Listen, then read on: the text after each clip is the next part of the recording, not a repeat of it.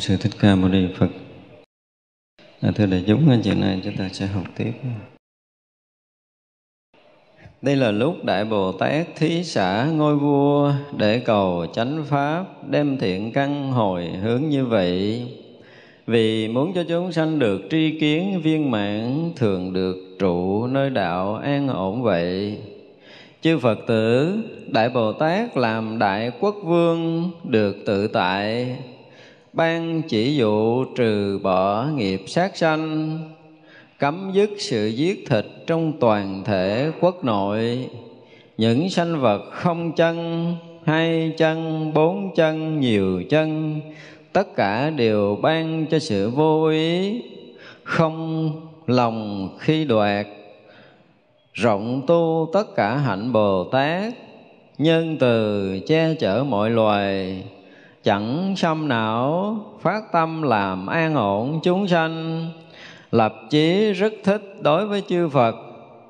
Thường tự tại an trụ nơi ba trụ tịnh giới và cũng làm cho chúng sanh an trụ như vậy. Đại bồ tát khiến các chúng sanh trụ nơi ngũ giới, dứt hẳn nghiệp sát sanh, đem thiện căn này hồi hướng như vậy bây giờ ờ, lại có một cái ờ, đại quốc vương được tự tại. Thì ờ, các vị, cái vị đại quốc vương này chắc chắn là cỡ các vị chuyển lưng thánh vương, tức là không phải là vua một nước mà vua tứ châu thiên hạ. Thì mới có những cái chỉ dụ như vậy. Chứ còn người vua bình thường tôi nghĩ chắc không có.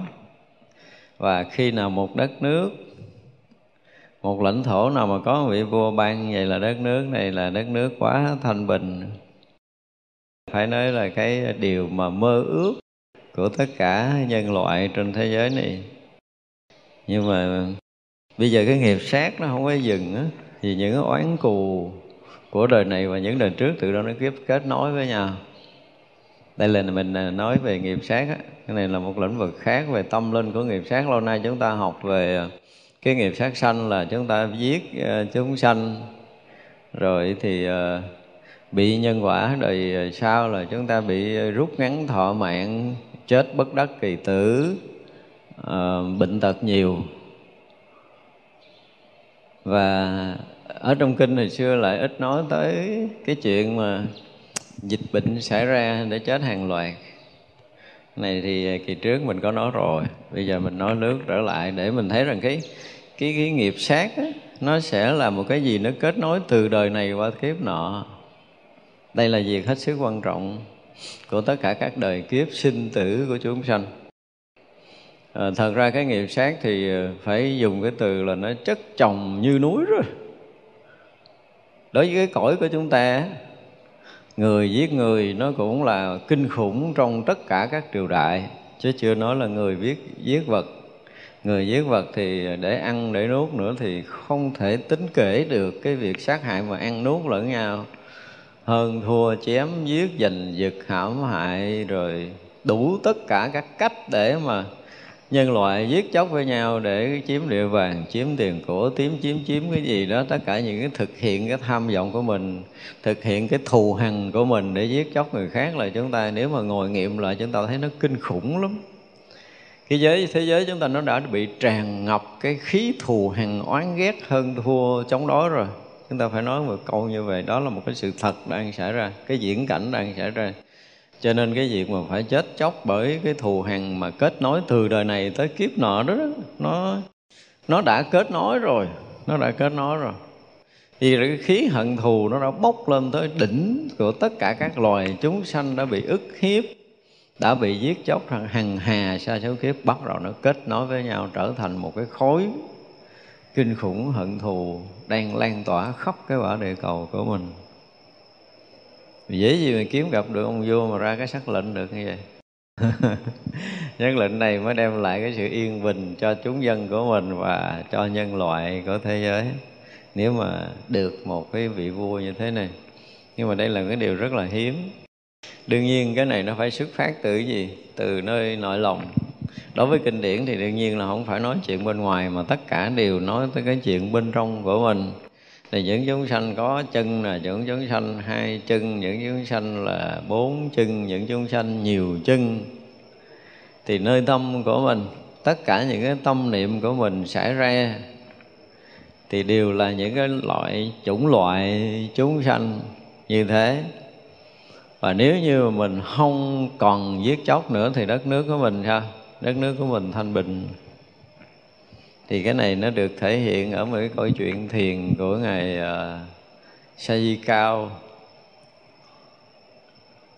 à, khi mà đi tới uh, gặp à, hình như là ngũ tổ diễn là phải.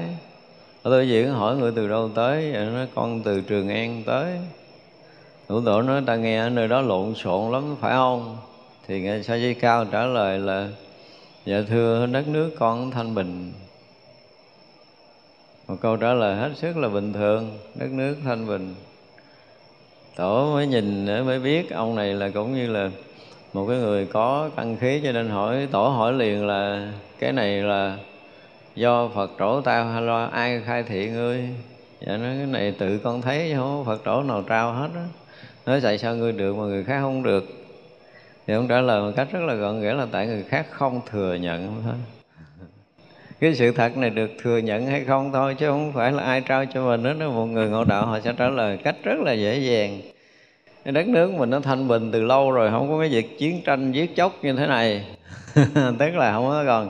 Nếu mà nói người tu thiền là phải diệt, phải trừ, phải khử, phải ờ, làm sao cho đừng có cái chúng sanh tâm xảy ra, đúng không?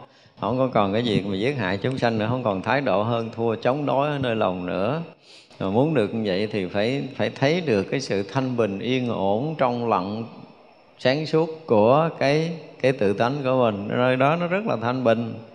Nơi đó không có chiến tranh. Rồi tổ nói, ai cho ngươi cái này, ai khai thiện cái này vậy? Không. Mọi người đều có sẵn.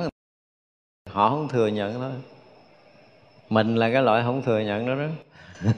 Cho nên là đất nước mình còn chiến tranh, còn sát sanh hại vật tức là còn thái độ hơn thua với một vọng niệm, có nghĩa là còn sát sanh đối với công phu tu thiền đến cái chỗ mà thực sự bình lặng thì họ không có hơn thua. Nếu một ngày mà cái nghiệp tu mình không có xảy ra đây mới nói chuyện hơi nghịch ngợm nè. Cả ngày nghiệp tu mình không có xảy ra, có nghĩa là mình không có thái độ hơn thua, dứt trừ cắt, bỏ, xua đuổi, đè nén bất kỳ một vọng niệm nào thì được gọi là nghiệp tu mình không có khởi lên. Tức là nghiệp sát mình không có khởi lên. Đó chưa? tức là chúng sanh tâm mình nó được sinh cái kiểu gì thì để cho nó sinh cái kiểu đó. Và nó hiện hữu như thế nào thì phải để cho nó hiện hữu như thế đó. Rồi nó yếu đi như thế nào thì để nó yếu cho đó và nó tự động automatic nó vào vô dư y nước vàng kiểu gì thì cứ để cho chúng sanh vào vô dư y nước vàng kiểu đó chứ mình không có hề có cái tác động không hề có cái tác ý không hề có một cái thái độ gì với chúng sanh tâm hết. Thì đất nước mới thanh bình không có cái thái độ sát sanh kiểu này. Thấy chưa? thì vậy là đó là vị đại quốc dương của mình. Và vị này đang đang cai trị cái đất nước tâm mảnh đất tâm của mình. Đó, mảnh đất tâm được đại quốc dương này cai trị. Cho nên vị này đã ra cái chỉ dụ này từ hồi nguyên thủy cho tới bây giờ là nhưng mà tại vì mình nữa là quần thần mình không có nhận được cái ờ, chỉ dụ này là tại mình ở xa mặt trời quá. Mình không có nhận được cái chỉ dụ này. À, ra mình gọi là lạm sát. Từ xưa giờ mình đã từng lạm sát. Thì bây giờ nhận được chỉ dụ này là mình hết lạm sát rồi đúng không? Nhận được chỉ dụ của đại quốc dương là mình không có sát hại chúng sanh nữa. Chúng sanh có chân không chân hai chân bốn chân nhiều chân gì đó không có đụng tới nữa. À, hãy tôn trọng sự sống của tất cả chúng sanh như ờ, nó đang hiện có vậy thôi, không có gì hết là đất nước tự động thanh bình. Nhớ cái cách nói chuyện của kinh nó hay lắm, mình nghe mình tưởng tượng đâu là cái gì ở ngoài ghê gốm lắm, mà thực sự không phải. Như vậy là tất cả đều ờ, không phải là giết nó nữa, mà còn là điều ban cho cái sự vô quý của tất cả các loại chúng sanh đó nữa. Thì như vậy là bất kỳ cái niệm nào, cái niệm tưởng của quá khứ thù hằn, oán ghét là thương yêu là dính mắc cái gì gì gì đó thì cứ để nó thể ra một cách rất là bình thường. Phải tôn trọng sự sống nó rồi phải làm cho nó đừng có sợ hãi. Thật ra là chúng ta sẽ thấy được một cái điều rất kỳ diệu sau khi mà mình không còn thái độ hơn thua nơi tự tâm nữa. Bây giờ á, nói là nói chứ, rồi niệm khởi lên cái mình à, hồi cái mình cũng sợ hãi với nó, là mình cũng gạt nó qua rồi mình cũng không muốn nó khởi tiếp tại vì niệm này xấu quá. Cái niệm này uh, ô tục quá. Cái niệm này dính mắt quá. Cái niệm này uh, gây bất an quá vân vân. Hồi mới khởi thì nó không có bất an và không bất an cái mình thấy nó bình thường. Cái nó khởi hồi cái mình thấy mình sợ quá cái bắt đầu mình uh, có thái độ hơn thua. Và như vậy thì sao? Nó sẽ gây đảo lộn năng lượng sống vốn có của mình sau này chúng ta đi sâu thiền định, chúng ta phải thấy được cái điều rất là hay. Mặc dầu là cái mới khởi cái ý niệm ờ, không có trong sáng, cái sau đó nó khởi ý niệm thương yêu, cái ta bắt đầu nó khởi ý niệm thù hằn, cái nó khởi ý niệm dướng mắt, cái gì đó nó cũng khởi hết từ đầu tới cuối của nó mà không có cái gì mình không rõ biết nó.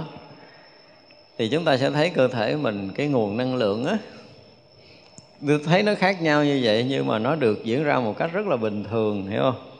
Cho nên nó tự động cái ờ, cái năng lượng của cơ thể của mình nó bình lặng, nó bình ổn lại, nó bình thường trở lại và nó cân bằng trở lại. Nếu vừa có một thái độ thái độ hơn thua là bắt đầu nó gây rối cái chỗ đó liền, rồi rối loạn cái cái năng lượng này thì nó rối ngược lại, nó rối qua, nó rối lại, có bắt đầu năng lượng chúng ta đảo lộn khiến chúng ta mất cân bằng và chúng ta sẽ bị kiệt quệ nếu chúng ta hơn thua nhiều trong lúc chúng ta công phu. Cho nên có nhiều người không biết cách dụng công lên ngồi thiền, cứ ngồi chợ dụng tưởng, rồi chặt, rồi chém, rồi đè, rồi ém, rồi cái gì đó đủ thứ hết. Hồi cái mặt bơ phờ xả thiền cái mặt không có vui là tại vì cái năng lượng nó đã mất cân bằng, nó làm cho nó khí sắc của mình nó bị nó bị, gọi là rối loạn loạn khí loạn khí cái thần nó sẽ loạn và khi cái khí mà nó bình, nó tâm bình thì khí hòa là cái thần, nó sẽ bình ổn, nó sẽ lộ cái khí sắc đó ra. Thành ra một người mà sống ở trong cái tâm yên bình, cái khí nó lúc nào nó cũng bình thản cái đó. Và khi cái khí bình thản, cái bắt đầu nó sinh cái vượng khí. Để nhìn cái sắc diện của người đó, nó thấy khác rõ ràng, khác người phàm. Người phàm do là hơn thua, chống đối đủ thứ, khiến cho năng lượng mình bị xáo trộn, cái bắt đầu cái khí của mình nó bị loạn cái gì, cái thần của mình nó thì sao? Nó bị mất đi mất rõ ràng.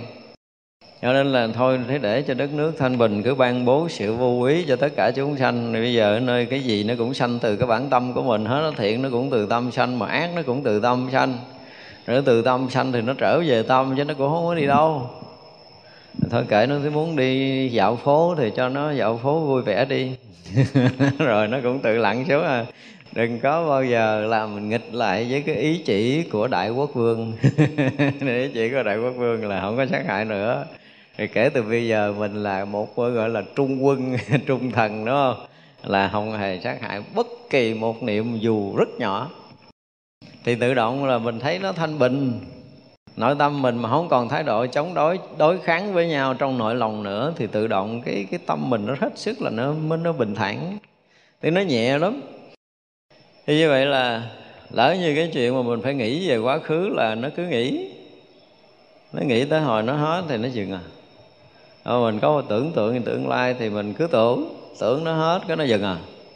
Nhưng mà không có hằng nào hiện ra mà mình không rõ. Không phải không phải là cái chú tâm để rõ biết từng vọng niệm. À, cái chuyện này là mình nhắc đi nhắc lại nhiều lần cái rõ biết này nó tự tô mơ tích nó tự rõ biết, nó tự thông thấu, nó tự biện biệt. Tất cả mọi cái là ông vua này ông quản hết rồi, đừng có lo. Đơn giản là để cho vua làm đi. Giờ mình không có làm. Nghe lời vua gọi là buông dao buông mát buông cái là súng ống đạn dược rồi xuống, đừng có tiếp tục có cái thái độ hơn thua trong nội lòng mình nữa. Đó là cái cách rất là tuyệt vời và khi nào mà chúng ta thực sự nhận được cái ờ, chỉ dụ của vua để rồi là dứt bỏ được cái nghiệp sát ở nơi lòng.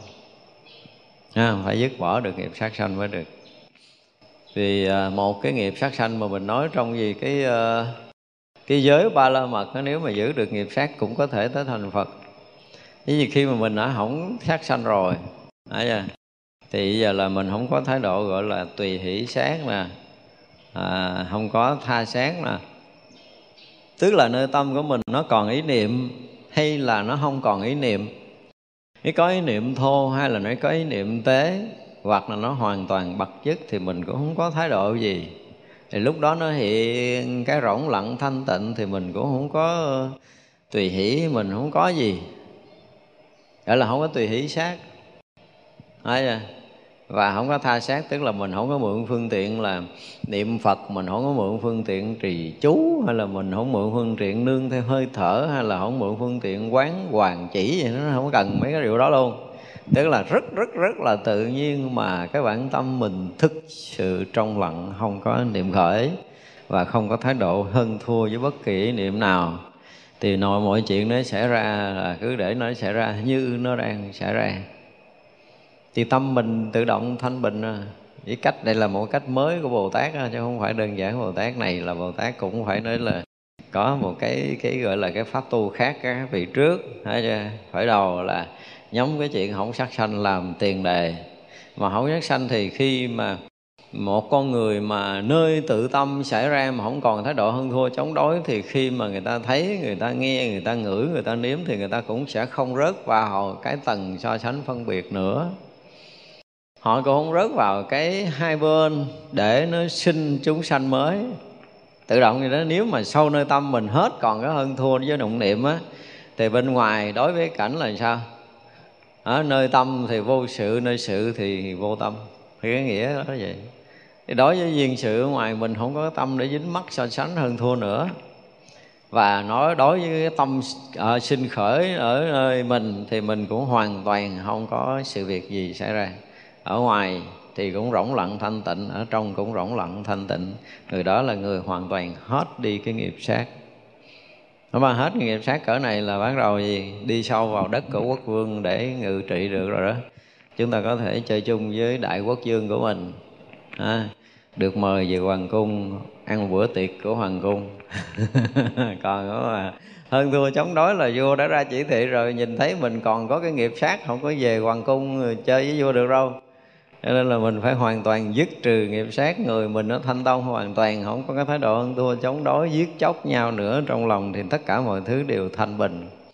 Mà tâm mình thanh bình rồi thì tự động mọi cái nó sẽ rất là ổn. Cho nên ngoài cái việc mà không có sát sanh, sát hại chúng sanh, còn ban sự vô ý, tức là làm cho chúng sanh, tức là mình thể hiện cái sự thương yêu tất cả chúng sanh, chứ không có cái thái độ khác. Một mực thương yêu, không có cái gì khác cho nên là khi mình thương người nào thì mình, sao, mình quan tâm, mình à, chăm sóc người đó rất là kỹ lưỡng, nghe chưa? biết rõ ràng là cái thọ mạng nó rất là ngắn. Cho nên là khi mà nó vừa chớm khởi thì mình thấy rõ nó chớm khởi, nó khởi rõ ràng mình thấy rõ rõ ràng rồi khi nó yếu mình thấy rõ nó yếu rồi, khi nó biến mất mình thấy rõ nó biến mất. Nếu mình không có thái độ hơn thua là cái này mình sẽ thấy rất là rõ. Và khi đó mình sẽ thấy một cái điều rất là hay nữa là cái gì?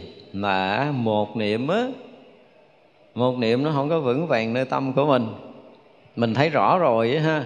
Thì mình thấy rõ ràng một niệm nó hiện từ cái lúc mà nó bắt đầu nó nó manh nha móng khởi, cho nên nó hiện từ từ, nó hiện từ từ, nó hiện hiện hiện tới cái đỉnh rõ ràng của nó, trở thành một cái ý niệm mà bắt đầu nó suy, cái nó xuống, cái nó mất. Và nó có khoảng trống, có ý niệm thứ hai, có nghĩa là nơi mình hoàn toàn không có cái chuyện nhiều vọng niệm khi mà chúng ta không còn cái tâm hơn thua chống đối không phải mình dụng công đâu. Không phải chú tâm. Đây là một cái sự thật xảy ra khi mà cái tâm mình không có còn có chú tâm hướng về vọng niệm hơn thua với nó không còn thái độ với nó không còn soi tìm nó không còn môi móc nó không còn chống đối và không còn diệt trừ nó. Thì mỗi ý niệm nó được tự do hiện khởi à, trên một cái mảnh đất tâm hết sức là thanh bình đó chúng ta tưởng tượng một mảnh đất thanh bình thì tất cả những cái chúng dân ở đó họ reo ca họ múa hát họ hò vui chứ họ không còn có cái gì khác. Và họ sẽ thể hiện tất cả những cái gì đẹp đẽ nhất của họ trên mảnh đất thanh bình đúng không? À, thì vậy là tự tâm mình bắt đầu nó sẽ khởi những cái điều gì đó không cần biết. Mình không có cần nó khởi cái chiều thiện đâu. Yêu cầu nó thanh bình cái đi rồi nó khởi gì đó nó khởi và khởi cái gì cũng được. khởi gì cũng được, không có thái độ gì khác đối với anh thì anh sẽ hiện ra hiện ra hiện ra hiện ra. Nhưng mà có một cái điều rất là đặc biệt là không thể nào hiện ra nhiều. Không bao giờ có hai ý niệm hiện ra cùng một lúc. Và họ cũng không có cái niệm này nó lôi cuốn cái niệm kia nữa, nó không có nữa, ngộ lắm. Khi mà mình không còn thái độ hơn thua thì nó không có cái niệm thứ nhất, niệm thứ hai, niệm thứ ba tương tục nữa đâu mà từng niệm hiện ra rồi nó mất đi. Nó không có lôi cái niệm sau và nó không có theo cái niệm trước mình thấy rất rõ ràng là tất cả cái niệm bắt đầu nó tự nó tự gì? Nó tự thưa thớt ra, nó tự cách ly ra, nó tự độc lập với chính nó nó không lôi kéo ai. Tại hồi nãy là mình hơn thua, nó nó muốn xô thằng kia ra đằng trước, hoặc nó núp, hoặc nó muốn lôi đằng sau chết chung với chết chùm. Còn bây giờ là đất nước thanh bình đi chơi, tự do điên mình, nửa đêm cũng không sợ ai giết, cho nên là điên mình thôi. Chơi mình sướng lắm thì chúng ta cho thấy ý niệm nó bắt đầu nó thưa thớt nó tự hiện ra, rồi nó tự biến mất một cách rất là vui vẻ trong lòng của mình.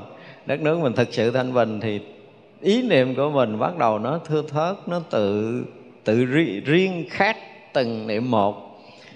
Thì như vậy là niệm thứ nhất, niệm thứ hai và niệm thứ ba không tương tục là tâm chúng ta thanh tịnh. Để ý rồi bây giờ bao nhiêu niệm khởi ra là niệm này nó có một cái liên quan tới niệm kia niệm kia có liên quan tới niệm nọ thì nó trở thành một cái dòng tư tưởng. Hiểu không? Còn niệm mà không có tương tục nhau, nó không thành hình, nó không thành cái dòng tư tưởng. Mới đầu nó không thành hình tư tưởng, nhưng mà mỗi niệm đều hiện rất là rõ, từng niệm hiện rất là rõ, từng niệm hiện rất là rõ. Sau đó rồi là ảnh hiện ra cái nữa là ảnh sao? Ảnh không còn có, tức là ảnh thỏa mãn rồi ảnh không có trở lại đây làm chi nữa. Đó mới là cái hay đó. Bắt đầu nó sẽ hiện ra thứ nhất là niệm thứ nhất niệm thứ hai niệm thứ ba không tương tục. Thấy chưa? Nó bắt đầu nó hiện độc lập từng niệm. Và khi nó hiện độc lập từng niệm mà nó sống mãn cái tuổi thọ nó rồi á cái ảnh vô vô như đi nước hoàng luôn ảnh không có trở lại. Thì mình sẽ thấy rõ rằng anh này là không còn có khả năng trở lại nữa. À, cái đó là mới là cái hay. Và như vậy rồi thì à, dần dần dần dần dần dần. Cái mảnh đất tâm nó trống trống, vắng vắng, trống trống, vắng vắng. Ý niệm nó thưa thưa, thớt thớt, dần dần, nó yên yên yên dần dần dần. Nó thanh tịnh, dần dần, là tự động cái chuyện thanh tịnh là cái chuyện chính của tự tâm của mình. Sở dĩ mà mình có dụng niệm nhiều là từ thái độ hơn thua của mình mà ra. Chứ mình thật sự không có nhiều ý niệm, không có nhiều ý niệm. Chính cái sự kết nối của niệm thứ nhất, niệm thứ hai, niệm thứ ba tương tục và vì mà có cái người hơn thua chống đối cho nên nó mới kết bè, kết phái chứ còn mà hoàn toàn không có thôi hơn thua chống đối, kết bè, kết phái làm gì? Ta sống tự do, ta sống thanh bình lắm. Và tự nó hiện ra, nó mất đi, nó hiện ra, nó mất đi. Thì đây là cái cách mà gọi là âm kinh kim cang gọi là đưa tất cả chúng sanh vào vô duy niết bàn. Mà thật ra không có một chúng sanh nào được diệt độ là tại vì mình đâu có đưa ai đâu. Mỗi mỗi chúng sanh nó đều hiện ra nơi tự tâm và nó lặng mất ở nơi tự tâm của chính mình như là xong. Cách dụng công tuyệt vời. Mỗi bồ tát có một cách dạy. À ra lâu nay mình cũng nói khơi khơi mà nó trúng với cái đường này. Đúng không nó làm gì hết đó mà cái này là chỉ dụ của đại quốc dương rồi nha. Tức là ông vua lớn ông vua bự. Ông này ông thống lãnh hết cả cái tam thiên đại thiên thế giới cả các pháp giới chúng sanh này. Chứ không phải ông này là ông vua nhỏ ông vua này là coi như là không có cái đất nước, không có cõi nước nào mà ông không thống trị hết trơn và nó ra chỉ dụ này từ hồi quá khứ lận. Nhưng mà tại mình xa vua quá, mình nhận chỉ thị lâu quá. Tới giờ này không biết mấy ngàn kiếp sinh tử rồi, bắt đầu mới nhận được cái chỉ thị này. Có chỉ dụ của vua rồi. Bây giờ vua dạy vậy là phải làm á, mình đừng có phản vua phản vua là không có tốt đâu. Vua kêu sao có làm, cứ trung thực mà làm vậy đi, ha đừng bao giờ có bất kỳ một thái độ chống đối hơn thua diệt trừ cắt bỏ cắt xén đè nén gì đó, đè bẹp gì dứt trừ ờ, quán thành không, quán như quyển gì để cho ý niệm nó hết là mình đã trái với cái chỉ dụ của đại quốc dương rồi đó. Coi chừng là bị ờ, bị bắt. Đó, chỉ đơn giản vậy thôi. Thì vua đã dạy vậy rồi thật ra là mình ờ, thôi thì dân lời vô mình không còn hơn thua chống đối nữa, thì khi đó tất cả chúng sanh đều được là, không có sợ hãi khi nó hiện khởi. Và điều này nó sẽ rất là tuyệt vời cho cái đời sống bình thường của mình. Lúc đó quý vị thấy cái chuyện ăn, chuyện ngủ của mình nó bắt đầu nó từ tốn, bắt đầu nó thanh thản, bắt đầu nó bình lặng, rất là kỳ cục. Một ngày mà mình thực hiện chỉ dụ này thôi, tối nó ngủ ngon lắm. Tối nay ngồi thiền cái gì xảy ra cứ ờ, để nó xảy ra như nó đang xảy ra rồi mà không phải mình rõ biết nha, không phải là mình tập trung rõ biết mà cái rõ biết nó tự động automatic. Tức là khi mình không còn có thái độ gì nữa đối với tất cả những vọng niệm tất cả những ý niệm xảy ra và đừng có gọi là có thái niệm, tôi gắng tỉnh giác để tôi thấy rõ từng niệm, dẹp cái đó quan bên đi, thằng đó không phải. Thằng đó không phải thằng lính trung thành, không phải đại quan của triều đình. Không nghe lời nó nữa. không có làm cái cách đó nữa, đừng có cái thái độ là gán tỉnh để thấy từng vọng niệm, để chú tâm coi là vọng niệm này nó khởi lên kiểu gì để mình à, mình mình mình cắt, mình trừ, mình khử, mình quán nó thành không, mình quán nó như quyển, mình đè cho nó không có còn khởi mình nữa là dứt trừ ý niệm không còn. Có bất kỳ một cái động niệm nào xảy ra thì lúc đó mình mới chấp nhận. Ở tâm mình là thanh tịnh cái chấp nhận gượng ép này là một cái điều sai lầm. Không có đâu. Tự tâm vốn dĩ đã tự tịnh, tự định rồi đừng có khuấy động nữa. Đó thì bây giờ còn bao nhiêu đối với mình là gọi là gì? Còn bao nhiêu dư nghiệp. Thấy à? thì để cho những cái nghiệp dư đó nó tự động nó khởi lên. Và những cái dư này nó tự động rồi sao nó sẽ trở về với cái chỗ yên ổn thanh tịnh nhất của chính nó rồi nó trở lại sự bình lặng một cách bình thường. À, đêm nay là mình làm thử đi mình sẽ thấy rằng là mình không có dụng công, không có đụng đậy gì tới ý niệm, không có thái độ gì với nó, không có ngắm nhìn nó luôn, không thèm luôn nữa. Dẹp luôn cái vụ đó đi. Lâu nay chú tâm, chú mục gì đó dẹp luôn, quân quán gì đó dẹp luôn, dẹp hết. Nó em dụng công, dụng kiến ngồi thử đi. Cứ thả lỏng bình thường thôi, cái gì cứ thả lỏng thả lỏng từ thân tới tâm mình là mọi cái nó hiện ra. Như nó đang hiện ra thì quý vị sẽ thấy là mọi cái nó hiện rất rất rất rất là rõ ràng nên đến lúc đó mình mới thấy là mình có một cái gì đó mà không có cái gì có thể qua mắt được là xem như chúng ta đã gặp được vua rồi đó. Thì mình thấy rõ ràng là không có ý niệm thôi, ý niệm tế, ý niệm nhiều, ý niệm ít, ý niệm ờ, hận thù, ý niệm quán ghét, ý niệm mà thương yêu gì gì gì đó, nó cũng không có thể qua mắt được cái ông vua của mình ông đại quốc dương này có một cái thần lực vô biên có một cái thấy nhìn vô tận. Không có cái gì có thể lầm hết đó không ai có thể gạt được cái vị vua này.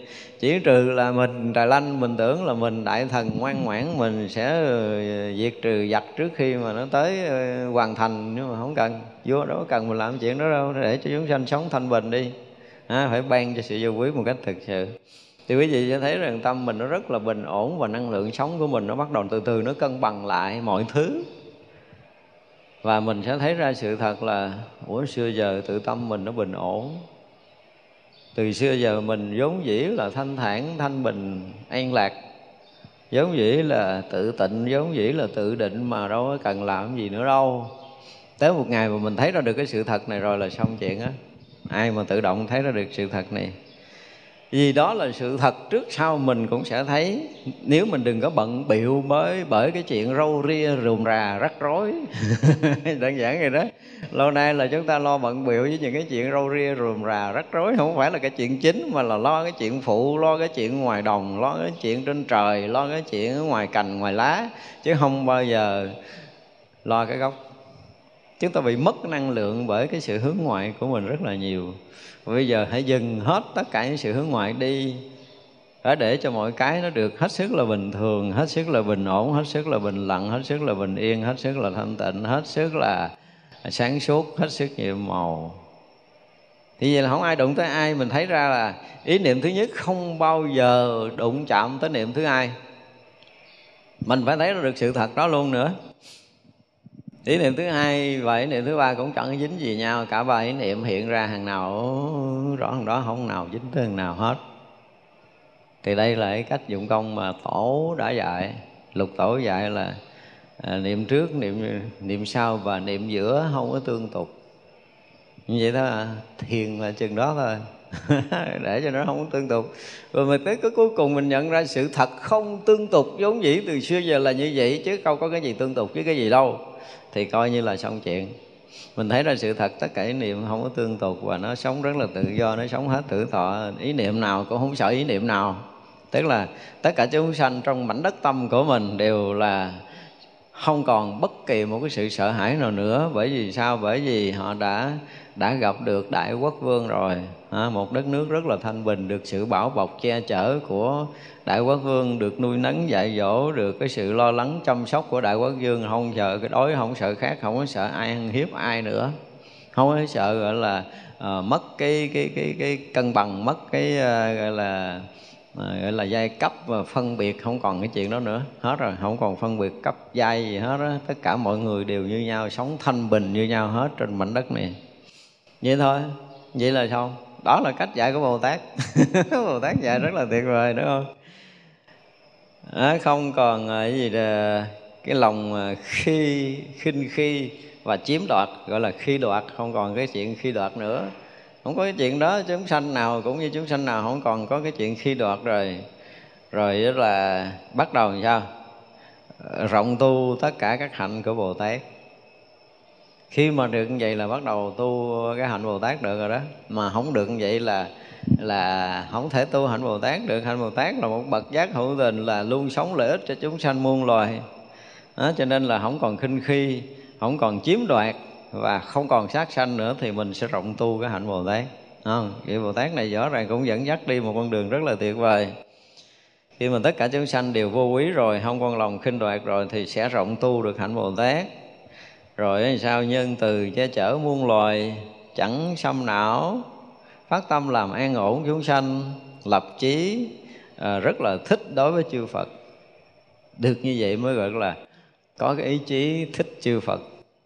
Còn nếu mình còn sát hại chúng sanh rồi mình còn làm cho chúng sanh bị sợ hãi rồi mình không có tu được cái hạnh Bồ Tát thì sao? Ý chí mà gần gũi thích thú chư Phật nó không có bắt đầu phát khởi nội tâm của mình không? Cái cách của Bồ Tát nó rất là hay. Phải dọn tâm. Thật sự không phải dọn là dọn dẹp là mình dẹp trừ cái gì mà mình không có còn có cái nghiệp sát như hồi trước nữa làm cho đất nước được thanh bình làm cho chúng sanh không có còn sợ hãi hơn thua chống đối với nhau không có khinh khi không có chiếm đoạt nhau nữa và bắt đầu tu hạnh bồ tát. Sống luôn lợi ích cho chúng sanh muôn loài thì tự động là mình sẽ phát tâm gần gũi đức phật. À, sẽ có cái tâm gọi là gần đức phật của mình. Nói khi mà mình có cái tâm che chở mọi muôn loài là chẳng có xông não với nhau. Và lúc nào mình cũng làm phát tâm làm cho chúng sanh được yên ổn đó. Hay không? Tức là có bất ổn thì hãy để cho sự yên ổn xảy ra, không có tiếp nối nữa. Đơn giản vậy, cái công phu cuối cùng là như vậy nè. Bây giờ mình đang ngồi đây mình rất là yên ổn, đúng không? Thì thôi, đừng có làm gì. Đừng có làm gì nữa. Nhưng mà vừa vừa có một cái sự bất an xảy ra, bất ổn xảy ra, thì ờ, mình ờ, lắng lòng lại, định tĩnh lại. Mình ngắm nghía coi cái bất ổn xảy ra chỗ nào và mình hãy làm yên ổn cái chỗ đó. Đơn giản là nó tu đơn giản như là đang giỡn vậy đó.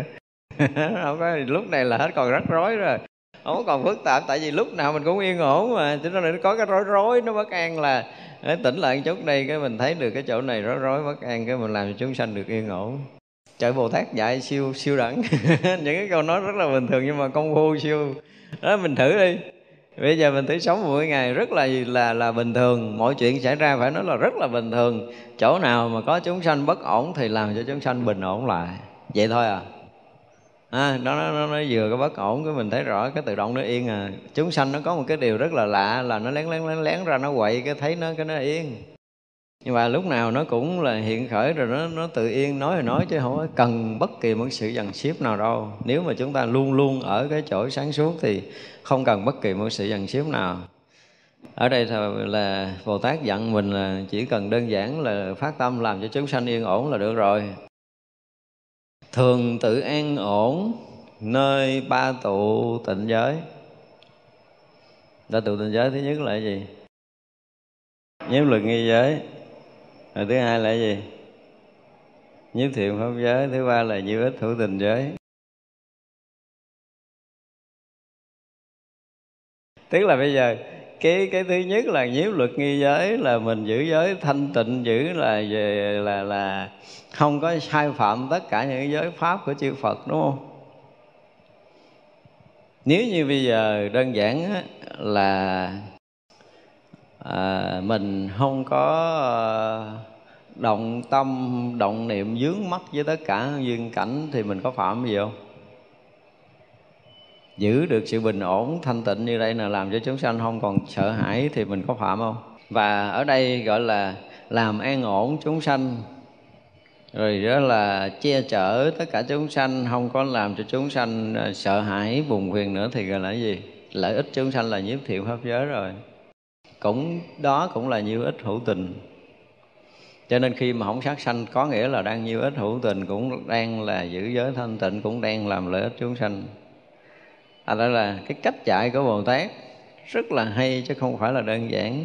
Không có cần phải làm cái gì. Nghe nói nhiễu luật nghi giới là một cái gì ghê gốm đúng không? Nhưng không có. Sống bình thường với cái tâm mà không có sát hại chúng sanh, thương yêu chúng sanh, rồi che chở cho mọi loài không xâm não chúng sanh, thì là tất cả những cái tâm tụ tình giới nó hiện ra.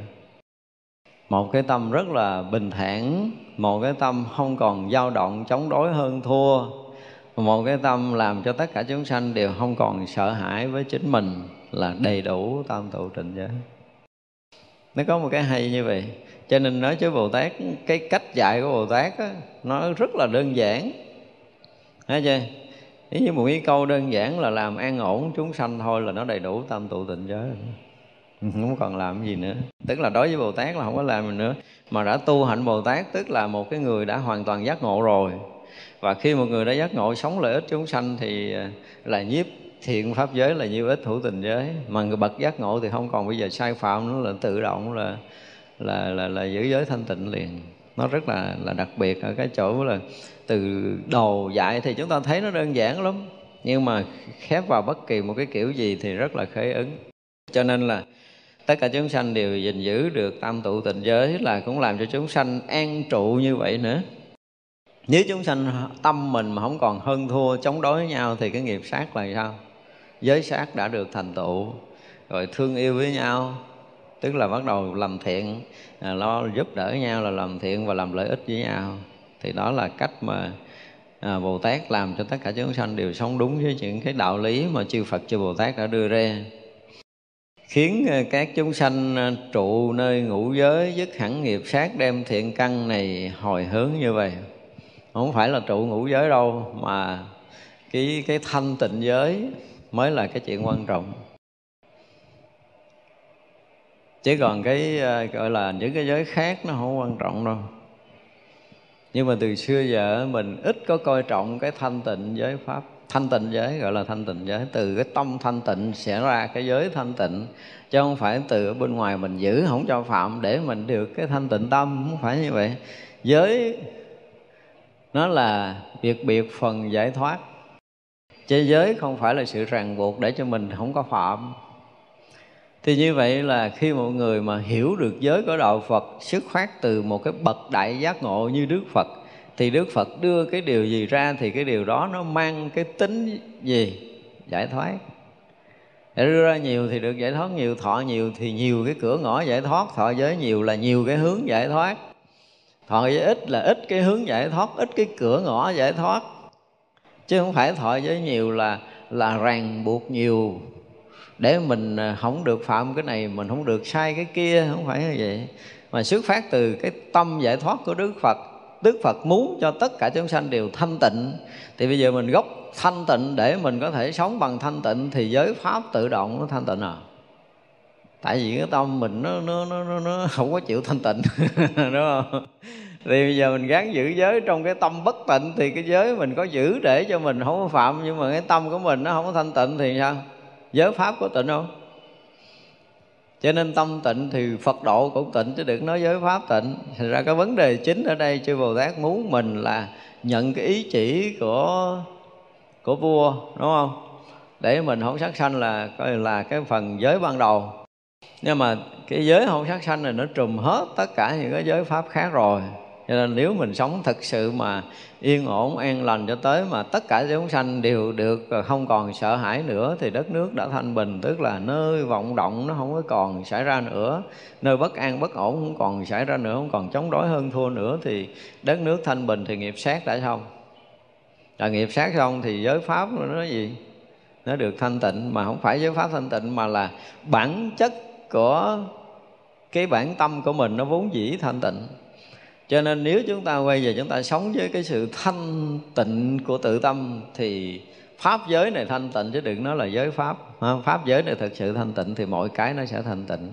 Và tâm thanh tịnh thì là thiện tâm nó sẽ xảy ra nơi tâm của mình và lợi ích chúng sanh nó cũng sẽ xảy ra. Thì mà khi tâm thanh tịnh thì tự động lợi ích chúng sanh nó xảy ra còn tâm mình không thanh tịnh rồi mình muốn lợi ích chúng sanh nó chỉ là chuyện cái gì? Một bề khác của cái chuyện trục lợi, chứ còn không phải là cái việc mình lợi ích chúng sanh đâu. Thật ra là ở này lại cái chỗ chính, chúng ta phải nhận được chỉ dụ của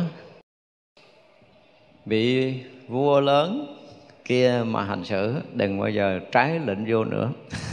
Là tự động đất nước thanh bình. Nguyện cho tất cả chúng sanh tâm Bồ Tát đầy đủ trí huệ thọ mạng được bảo đảm không cùng tận. Đó bây giờ bồ tát bắt đầu phát nguyện cũng bắt đầu hướng cho chúng ta đi. Thứ nhất là tâm bồ tát đầy đủ. Tâm bồ tát đầy đủ được rồi, không cần trí tuệ đâu, tại là đã là bồ tát là là có trí tuệ giác ngộ rồi. Và có lợi lạc tất cả chúng sanh rồi, cho nên thọ mạng được đảm bảo không cùng tận. Có nghĩa là khi là một vị bồ tát rồi thì cái mạng của họ không phải là thân tứ đại như mình, mà là một cái huệ mạng khi mà đã hoàn toàn nhận và sống được với cái bản tâm thanh tịnh, bất sanh, bất diệt của chính mình, thì lấy đó làm huệ mạng. Thế đó là thân mạng của những bậc giác ngộ từ đó trở về sau. Và thân mạng này với trí huệ chói sáng không bao giờ bị lầm mê trong sanh tử nữa, cho nên gọi là thọ mạng, không có cùng tận đó thì rõ ràng là khi mà nghe lời vua thì sẽ được cái thọ mạng bằng vua. Sống với vua được ăn bữa tiệc hoàng cung. Được ăn bữa tiệc hoàng cung. Còn không có nhận được ý chỉ của vua là mãi mãi là dân đen ở đâu ở biên địa, nó không có về được hoàng cung ở. Thật ra là không thể dùng được bữa tiệc vua đâu. Đó, cho nên bồ tát, cái chuyện đầu tiên bồ tát muốn mình là nhận được cái thọ mạng lâu dài nhận được cái bản tâm thanh tịnh, bất sanh, bất diệt của mình với trí tuệ siêu tuyệt và cái thọ mạng không bao giờ bị cùng tận cả. Đó là cái thứ nhất. Thì bồ tát này mặc dầu khởi đầu là nói chuyện giới pháp, nhưng mà chuyện giới pháp phải nhận ý chỉ từ vua, đại à, gọi là đại pháp vương, đại à, một vị vua lớn tức là cái chỗ chân thật, cái xuất nguồn. Cái chỗ đó là thực sự, nó không có sự hơn thua, không có sự giết chóc, không có làm cho chúng sanh sợ hãi mà thương yêu bảo bọc chúng sanh muôn loài. Đó là cái bản chất thật của vị vua đó. Thì vậy là khi mình nhận ra được cái chỗ đó rồi thì với đầy cái trí tuệ, đầy cái lòng từ và thọ mạng không bao giờ bị mất. Đó là cái mà bồ tát muốn khẳng định lại là khi nhận ý chỉ vua là mình sẽ nhận tới chỗ này. Nhận tới cái chỗ chân thật này. Nguyện cho chúng sanh trụ vô lượng kiếp, cúng dường tất cả phật, cung kính siêng tu càng thêm thọ mạng người mà nhận được cái này rồi á hả? Cái uh, thứ nhất là nói về cái tâm của mình nha. Đối với đức phật với đầy cái lòng tôn kính đầy cái lòng tri ân. Đó là mình đang đối với phật. Cái thứ hai nữa là cái tâm thanh tịnh mà khi chúng ta nhận được rồi thì chúng ta quý nó quý cái tâm đó như là quý phật. Sống với cái tâm đó từng sát na một cho nên gọi là được thân cận gần gũi và cúng dường chư phật tại vì á cúng dường phật thì không có gì bằng tâm thanh tịnh Thành ra là khi nhận được cái đó tức là nhận được bản tâm thanh tịnh và sống ở trong bản tâm thanh tịnh tức là vật báo để cúng dường chư Phật mười phương. Như vậy là mình được gần gũi, được thân cận chư Phật mười phương, mình được lễ lại để cúng dường chư Phật mười phương bằng cái sự thanh tịnh nơi thâm tâm của mình. Và gọi là thường siêng tu. Không có chữ sống đúng với cái chỗ thanh tịnh là không có nói tới xuyên không xuyên nữa. Chỗ thanh tịnh thì từ đầu tới cuối là thanh tịnh. Và mình không cần làm thêm cái gì nữa. Chỉ có cái là mình theo cái động niệm thì mình không còn thanh tịnh như cái bản tâm đang hiện có. Là mình đang à, hướng tâm để đeo bám một cái huyễn giả bên ngoài thôi. Nếu như mình dừng cái khởi tâm đeo bám cái huyễn giả bên ngoài thì tự động ô tô mô tích mình thanh tịnh và chính cái chỗ thanh tịnh này là chỗ cúng dường quý giá nhất của tất cả chúng sanh đang hướng đến Đức Phật. Cho nên là sẽ có được cái thọ mạng lâu dài. Nguyện cho tất cả chúng sanh à, hành hoàn toàn lìa pháp lão tử tất cả sự tai độc chẳng hại mạng họ được.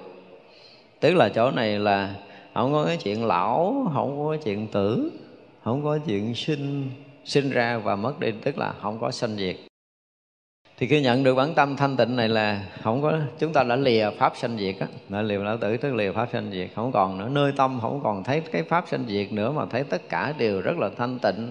Tất cả đều là hiện hữu, nhất như không có không gian, không có thời gian, tức là không có sinh, không có tử nữa.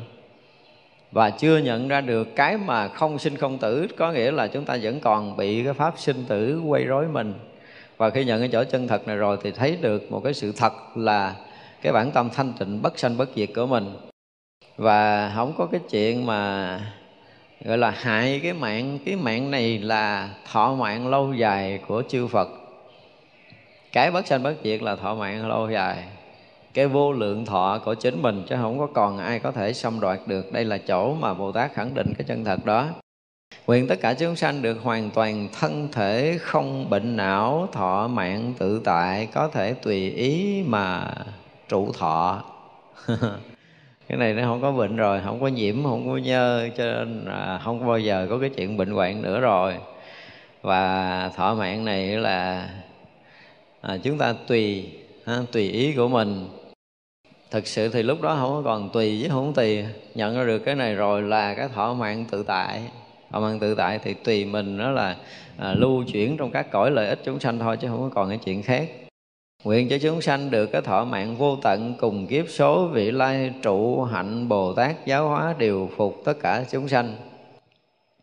Giống vậy là à, sáng vô tận, giống vậy là tuổi thọ vô tận, cho nên là tận kiếp vị lai là không bao giờ thay đổi được cái thọ mạng này. Đúng là đang Bồ Tát đang diễn diễn tả cái thọ mạng của mình bằng à, nhiều cái cách khác nhau. Và chính cái chỗ này á, là cái chỗ mà bồ tát trụ. Tạm được gọi là bồ tát trụ tại vì trong khi mà một người mà thực sự giác ngộ á thì họ không có lìa tự tánh nữa. Nó không có lìa nữa. Hồi trước khi giác ngộ thì họ nghĩ là họ lìa được nhưng mà thực sự hồi đó cũng không có lìa. Giống như mình bây giờ, mình nghĩ là mình chưa có nhập tánh, mình là lìa tự tánh chứ, mình cũng đâu có lìa đâu. Tất cả những cái động dụng chúng ta đều từ tự tánh mà sinh khởi hết á. Khi mà mình à, hay ra được sự thật này rồi, cái mình không còn có cái chuyện mà mà mà mà hướng ngoại, không còn có cái chuyện là dính mắt trên cái ảo nữa. Đơn giản vậy thôi à. Tất cả những cái cái cái đời sống của chúng ta đều là ảo tất cả những cảnh giới này đều là ảo theo cái nhận của mình. Bây giờ, theo cái hiểu của mình bây giờ thì thật tình trong cảnh giới giác ngộ của bồ tát thì tất cả những cái này đều là ảo tướng cái ảo tưởng nó hiện hết rồi. Và khi một người nhận ra sự thật rồi là tất cả những ảo này gần như sụp đổ. Mà sụp đổ không có nghĩa là nó biến mất. Cái khái niệm thật giả của mình trước đây bây giờ nó không còn nó không còn có cái thật cái giả cái có cái không cái còn cái mất nữa. Tự động những cái đó nó nó nó không còn nơi tâm của mình. Thì như vậy nó sẽ hiện ra một cảnh giới thật hiện ra một cảnh giới như thật. Thì tất cả những cái này đều là như tất cả những cái này đều là thật. Thì cũng là tất cả những cái mà phía trước khi mà chúng ta hết cái tưởng á, thì nó đều là ảo. Nhưng mà khi chúng ta hết cái tưởng rồi thì nó lại là thật cái thật này nó không phải là thật tướng của cây cỏ lá hoa, nó không phải là thật tướng của tứ đại. Nhưng nó vẫn hiện cái thật của nó. Những cái tướng mà chúng ta thấy bây giờ, như sáng giờ mình nói và nhiều lần mình nói thì nó lại là nó, cái màu sắc nó không phải như vậy. Nó không phải như vậy. Mình nói có một ngày nào đó ai tưởng ra thì tưởng. Nhưng mà thật sự không có tưởng nó mới ra. Tưởng không bao giờ ra tưởng lúc nào nó cũng có một cái gì đó nó che, mặc dù mình thấy là mình thấy rõ ràng là mình thấy chính xác, tay mình sờ mó được ở đây mà mình tưởng ở đâu, đúng không? Ví dụ như mình thấy cái này, cái tay mình sờ được à. Mình thấy chính xác nó ở chỗ đó nữa. Thì cái vị trí được mình thấy và mình khẳng định cái vị trí của nó rõ ràng và mình khẳng định cái màu nó khác cái màu kia và cái màu nó là được màu vàng vân vân. Tất cả những cái khẳng định đó là cái gì? Là cái gì? Là một nuôi ký ức tức là mình thấy cái hoa này với một nùi ký ức, cho nên ký ức nó làm, mỗi một ký ức nó làm mờ miếng, mỗi ký ức làm mờ miếng, nó không còn phát cái hào quang sáng của cái hoa này.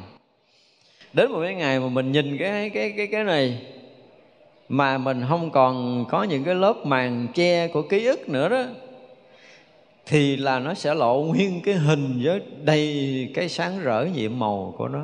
Cũng là cái hoa đó thôi nếu ngay cái phút này mà mình thoát khỏi cái tưởng và thậm chí là mình thoát khỏi cái cái cái che mờ của cái căn thân được thấy bằng cái thấy mà nó không phải là cái thấy của căn thì mình sẽ à, à lên một cái mình sẽ ồ ra một cái mình sẽ rất là ngạc nhiên là tại sao nó sáng quá nó nó rực rỡ quá nó đẹp quá. Mình không bao giờ tưởng là có một cái hoa nó đẹp như vậy trong cả bao nhiêu ngàn kiếp sinh tử của mình cũng là cái đó thôi.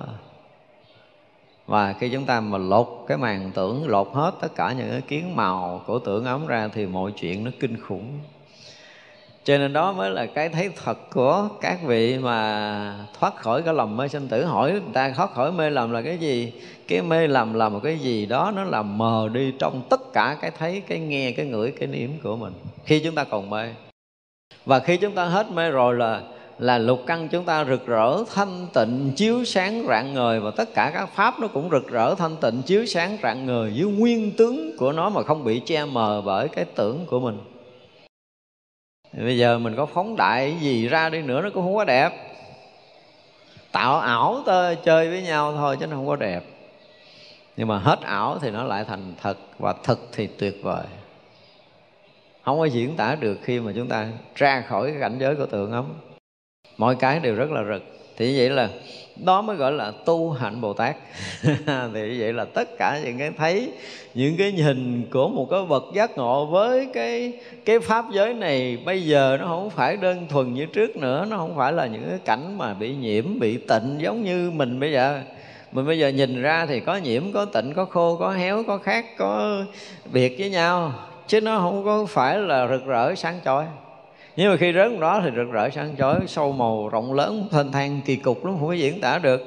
Mình thấy hoa này như vậy chứ mà nó khắp khắp khắp khắp khắp khắp, khắp, khắp chứ không phải hoa này là ở chỗ này. Nó khác nó khác hoàn toàn. Cho nên là khi mà trụ hạnh bồ tát thì nó sẽ có một cái gì đó nó khác biệt với cái phàm phu của mình. Và lúc đó nếu mà dùng cái từ là giáo hóa để điều phục chúng sanh bên ngoài thì bồ tát đủ phương tiện.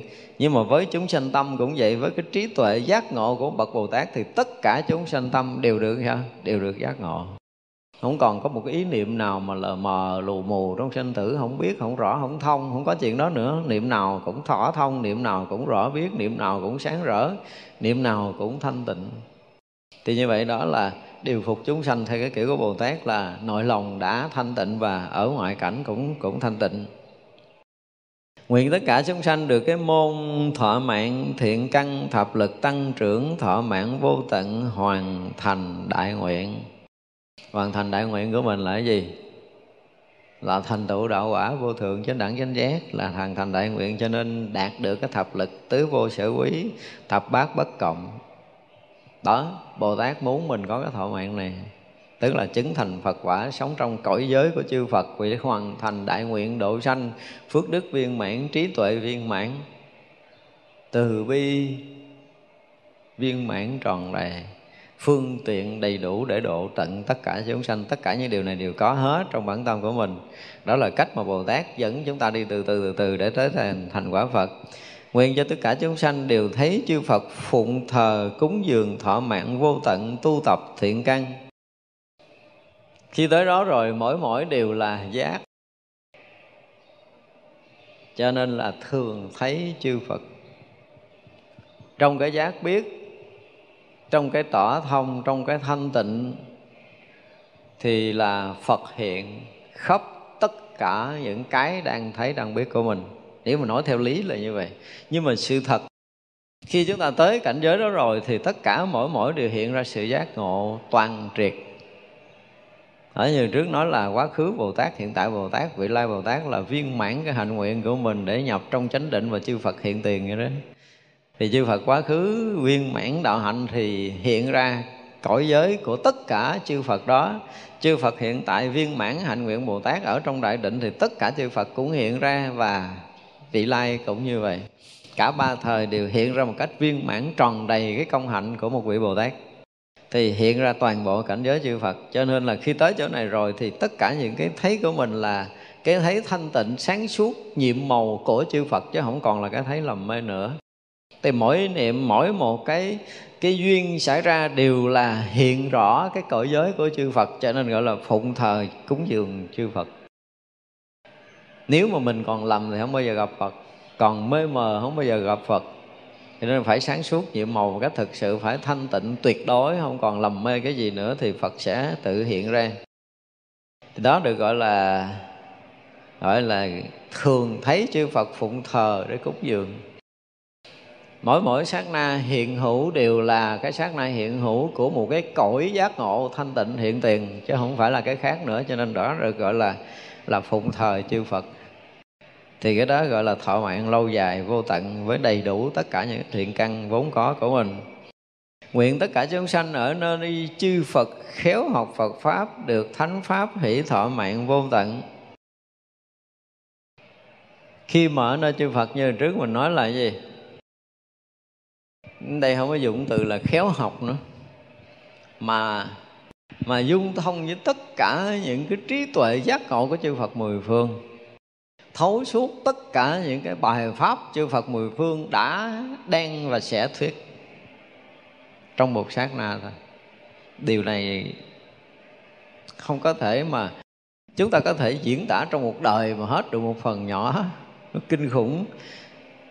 Phút chốc nhập trong đó là phút chốc tất cả các bài pháp đều rân rân rân rân rân rân rân rân rân rân rân rân rân khắp hư không này mà lạ thay là bài pháp này và bài pháp kia bài pháp nọ đầy ấp như vậy nhưng mà không chồng chéo không lẫn lộn chúng ta được nghe từng lời từng lời từng lời không sót một lời nào của tất cả bài pháp của chư Phật mười phương đó gọi là khéo học pháp của chư Phật còn không có khéo được như vậy gọi là học cái kiểu của chúng sanh của mình. Nghe từng lời từng chữ. Hai lời là chúng ta sẽ nghe rối rồi. Ba người nói chuyện ở đây là không cách nào chúng ta nghe được người nào luôn. Nhưng mà bây giờ hằng hạ sa số chư Phật nói chúng ta đều nghe được một cách rõ ràng tương tận từng bài pháp một. Và nghe cùng lúc nữa mới ghê chứ. Thì cái chuyện này gọi là khéo học pháp của chư Phật chừng nào tới đây mới được, gọi là, khéo học pháp chư Phật, chứ nếu không là mình còn đang học cái kiểu của chúng sanh. Mặc dù cái pháp này là pháp của một đức Phật thôi, chứ chưa phải là của chư Phật. Bây giờ cái này là pháp của một đức Phật. Thì đây là chúng ta dù có học, có hiểu gì nữa là chúng ta được là người khéo học pháp của một đức phật. Còn tới lúc mà chúng ta khéo học pháp của chư phật, thì một sát na thôi, tất cả bài pháp chư phật quá khứ hiện tại, vị lai đều được học một lượt được thấy, được biết, được hiểu, tường tận, được hành. Đạt tới cái chỗ của chư phật dạy, ngay cái phút giây đó luôn, chứ không phải học một chút rồi mới hành. Chỗ đó thật sự mới là cảnh giới đốn ngộ, đốn tu, đốn chứng. Phật nào nói tới đâu, mình chứng tới đó ngay tại chỗ. Thì trong sát na đó học tất cả bài pháp chư Phật, thì trong sát na đó chứng được tất cả các pháp của chư Phật mười phương. Ghê không? Đốn ngộ đốn tu đốn chứng chứng như vậy mới gọi là đốn ngộ đốn tu đốn chứng á. À, lâu nay là mình chứng cái kiểu khác nhưng bây giờ mà thực chứng thực khéo nghe pháp của chư Phật mười phương. Mình là cái người thực sự đốn ngộ đốn tu đốn chứng tất cả các pháp chư Phật mười phương. Mình thông với tất cả những cảnh giới của tu chứng mình tương ưng với tất cả cái trí tuệ giác ngộ của chư Phật mười phương. Ngay khi học tới đâu là trí tuệ chư Phật ở chỗ nào mình đã chứng đắc tới chỗ đó liền ngay tại chỗ cho nên những cái cảnh giới cao học pháp rất khác với mình, khác lắm. Mình nghe từng bài, từng chữ. Chư bồ tát mà tới cái cảnh giới cuối cùng này, không có chuyện từng bài, từng chữ mà tất cả chư phật. Nếu như mà phút chốc đó mà còn một đức phật nào ở đâu nói bài pháp và cái thuở nào mà chúng ta nghe không có hết, còn sót nửa chữ thôi, là chúng ta không thể thành phật được sót nửa chữ thôi, chứ đừng nói sót một chữ. Đó mới là cái điều đặc biệt. Cho nên vừa thấy thập phương thế giới chư Phật có ba thời quá khứ, hiện tại vị lai đều hiện trước mắt. Rồi nghe tất cả bài pháp của chư Phật quá khứ, hiện tại vị lai một lượt. Và chứng được tất cả những cái pháp mà chư Phật đang thuyết, đã thuyết và sẽ thuyết thì mình cũng chứng tận cùng. Chư Phật đang đắc, đã đắc, sẽ đắc, rồi mình cũng đắc tận cùng. Nghe tới đâu chứng đắc tới đó, nghi tại chỗ, không có một cái sát na sao. Một sát na sao là không phải khéo học pháp của chư Phật. Học pháp một đức phật thì nó khác, mà học pháp của chư phật là nó khác. Đây gọi là khéo học pháp của chư phật mới là ghê.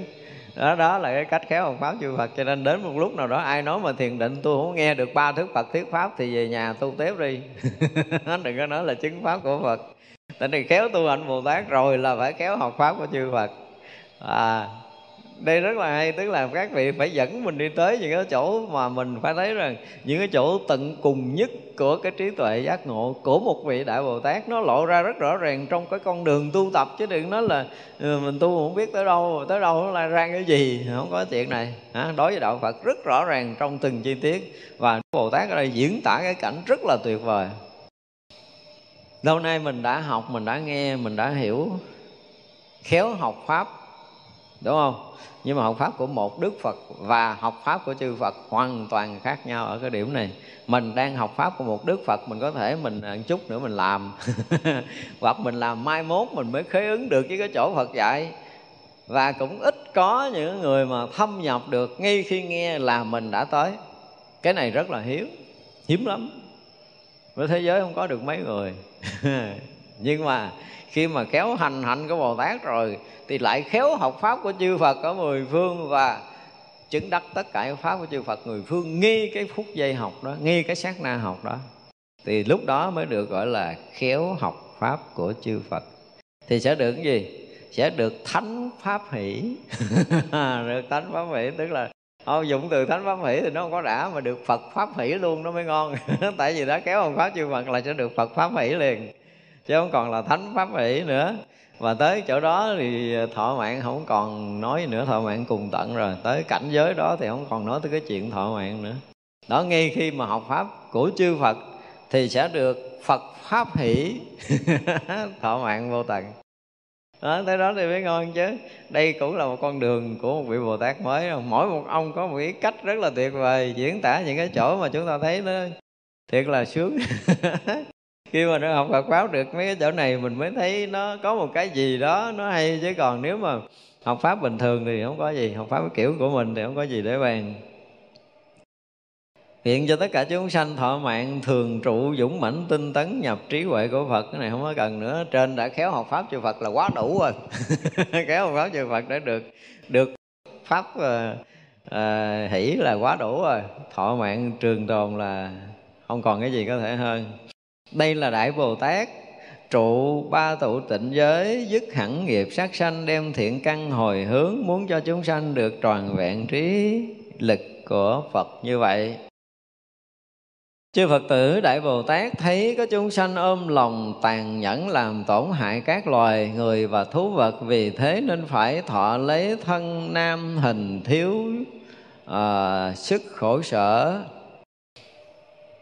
Bồ Tát khởi lòng từ bi mà thương xót cứu vớt họ làm cho tất cả nhân dân nơi diêm phù đề đều bỏ được nghiệp sát hại đem tất cả tài vật của mình bố thí cho họ rồi dạy họ hiểu biết thánh pháp khiến họ vui mừng, sanh lòng từ ái, thương yêu lẫn nhau, dứt bỏ các ác tâm.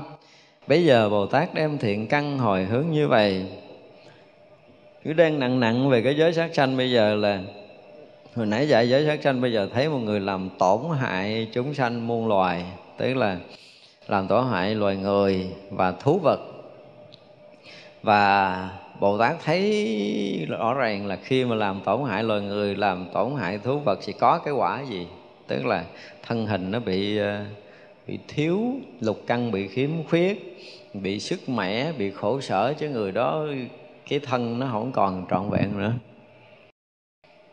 Thì khi mà tất cả chúng ta mà còn hơn thua thì rõ ràng là chúng ta còn bị khiếm khuyết không? Mình còn mong muốn mình còn khiếm khuyết không? Nhưng mình thấy thiếu mình mới muốn chứ. Thấy đủ ai muốn nữa. Đúng không? Còn thấy thiếu là còn khiếm khuyết còn thấy chỗ này dư, chỗ kia thiếu, mới cắt, mới trừ, mới xén, mới diệt, muốn đắp này, muốn làm tròn cái kia. Đúng không? Tức là khi mà chúng ta làm tổn hại chúng sanh, có nghĩa là chúng ta vẫn còn sát hại chúng sanh tâm của mình. Thì mình thấy là do cái này nó khởi lên là nó sẽ làm ô trọc, rồi nó sẽ làm mất thanh tịnh, nó sẽ làm rối loạn gì gì đó, cho nên mình phải sát hại, mình làm tổn hại nó và khi mình làm tổn hại rồi thì sẽ được cái này sẽ mất cái kia, cho nên là mình sẽ thọ cái thân khiếm khuyết. Nhớ cái cách diễn tả của bồ tát như vậy, cho nên là bồ tát không muốn cho mình có cái thân ờ, khiếm khuyết nữa, muốn cho mình được trọn vẹn thì giờ là phải sao? Phải ờ, thứ nhất là đương nhiên là phải khởi lòng từ cứu độ tất cả chúng sanh rồi. Cái thứ hai là bồ tát sẽ đem tất cả những cái gì của mình để cho tài vật của bồ tát là cái gì? Tiền hả? Không? Có đó, bồ tát không có tài vật. Tài vật của bồ tát là tất cả những cảnh giới thiền định và trí tuệ của mình. Đó là tài vật. Thì bây giờ nó còn hơn thua, còn chống đối, tức là chưa giác ngộ, đúng không? Bồ tát phải khai thị cho mình giác ngộ, tức là nhận được tài vật của bồ tát rồi đó. Nhận được trí tuệ giác ngộ của bồ tát. Nhận được những cái thiền định của bồ tát giảng dạy cho mình, thì cái chúng sanh nào mà thọ hiểu được như vậy rồi, thì tức là cái gì? Là hiểu được chánh pháp và tự động là vui mừng và thương yêu lẫn nhau cho nên tất cả những ác tâm biến mất. Bồ tát bố thí tài vật của mình. Cho nên là chúng ta thấy cái cách cái cách đây cũng là một cái cách ha, bồ tát bắt đầu khai thị để cho mình nhận ra được cái cảnh giới giác ngộ của bồ tát để không còn cái thái độ hơn thua chống đối để tâm của mình còn bị méo mó còn bị khiếm khuyết không có trọn vẹn không có viên mãn không có tròn đầy nữa thì bồ tát, khai thị để cho chúng ta có được cái thân viên mãn tròn đầy, không còn khiếm khuyết nữa. Đó là cái cách mà bồ tát dạy. Cho nên là làm được như vậy mới đem thiện căn hồi hướng. Nguyện cho tất cả chúng sanh trọn vẹn cái thân trượng phu thành tựu tướng phật mã âm tèn cái tướng này nó hơi tế nhị. Mã có nghĩa là ngựa, cái tướng tướng âm của con ngựa nó tàn ẩn, nó rút vào. Nên thì để để mình giải thích này, thôi, ai nghe thì được, thì nghe, đừng có hiểu cái gì nó trần tục. Con ngựa mỗi, bình thường con ngựa đực đó là chúng ta nhìn thấy nó không có cái ờ, cái cái âm của nó, cái cái dương vật của nó ra ngoài. Lớn là nó rút hẳn vào bên trong. Người tướng nam không thấy rút cái đó ra mà cũng rút hẳn vào bên trong. Khi cần đi tiểu hay gì nó mới lòi lòi ra để đi tiểu thôi và con ngựa khi quan hệ nó mới có, còn không nó cũng hoàn toàn không có, gọi là cái tướng mã âm tàn. Cái tướng tự nhiên, nó nói tới cái tướng này tôi cũng không hiểu nổi. Và trong 32 tướng tốt là của Đức Phật là có cái tướng này nha, nó có tướng mã âm tàn đó.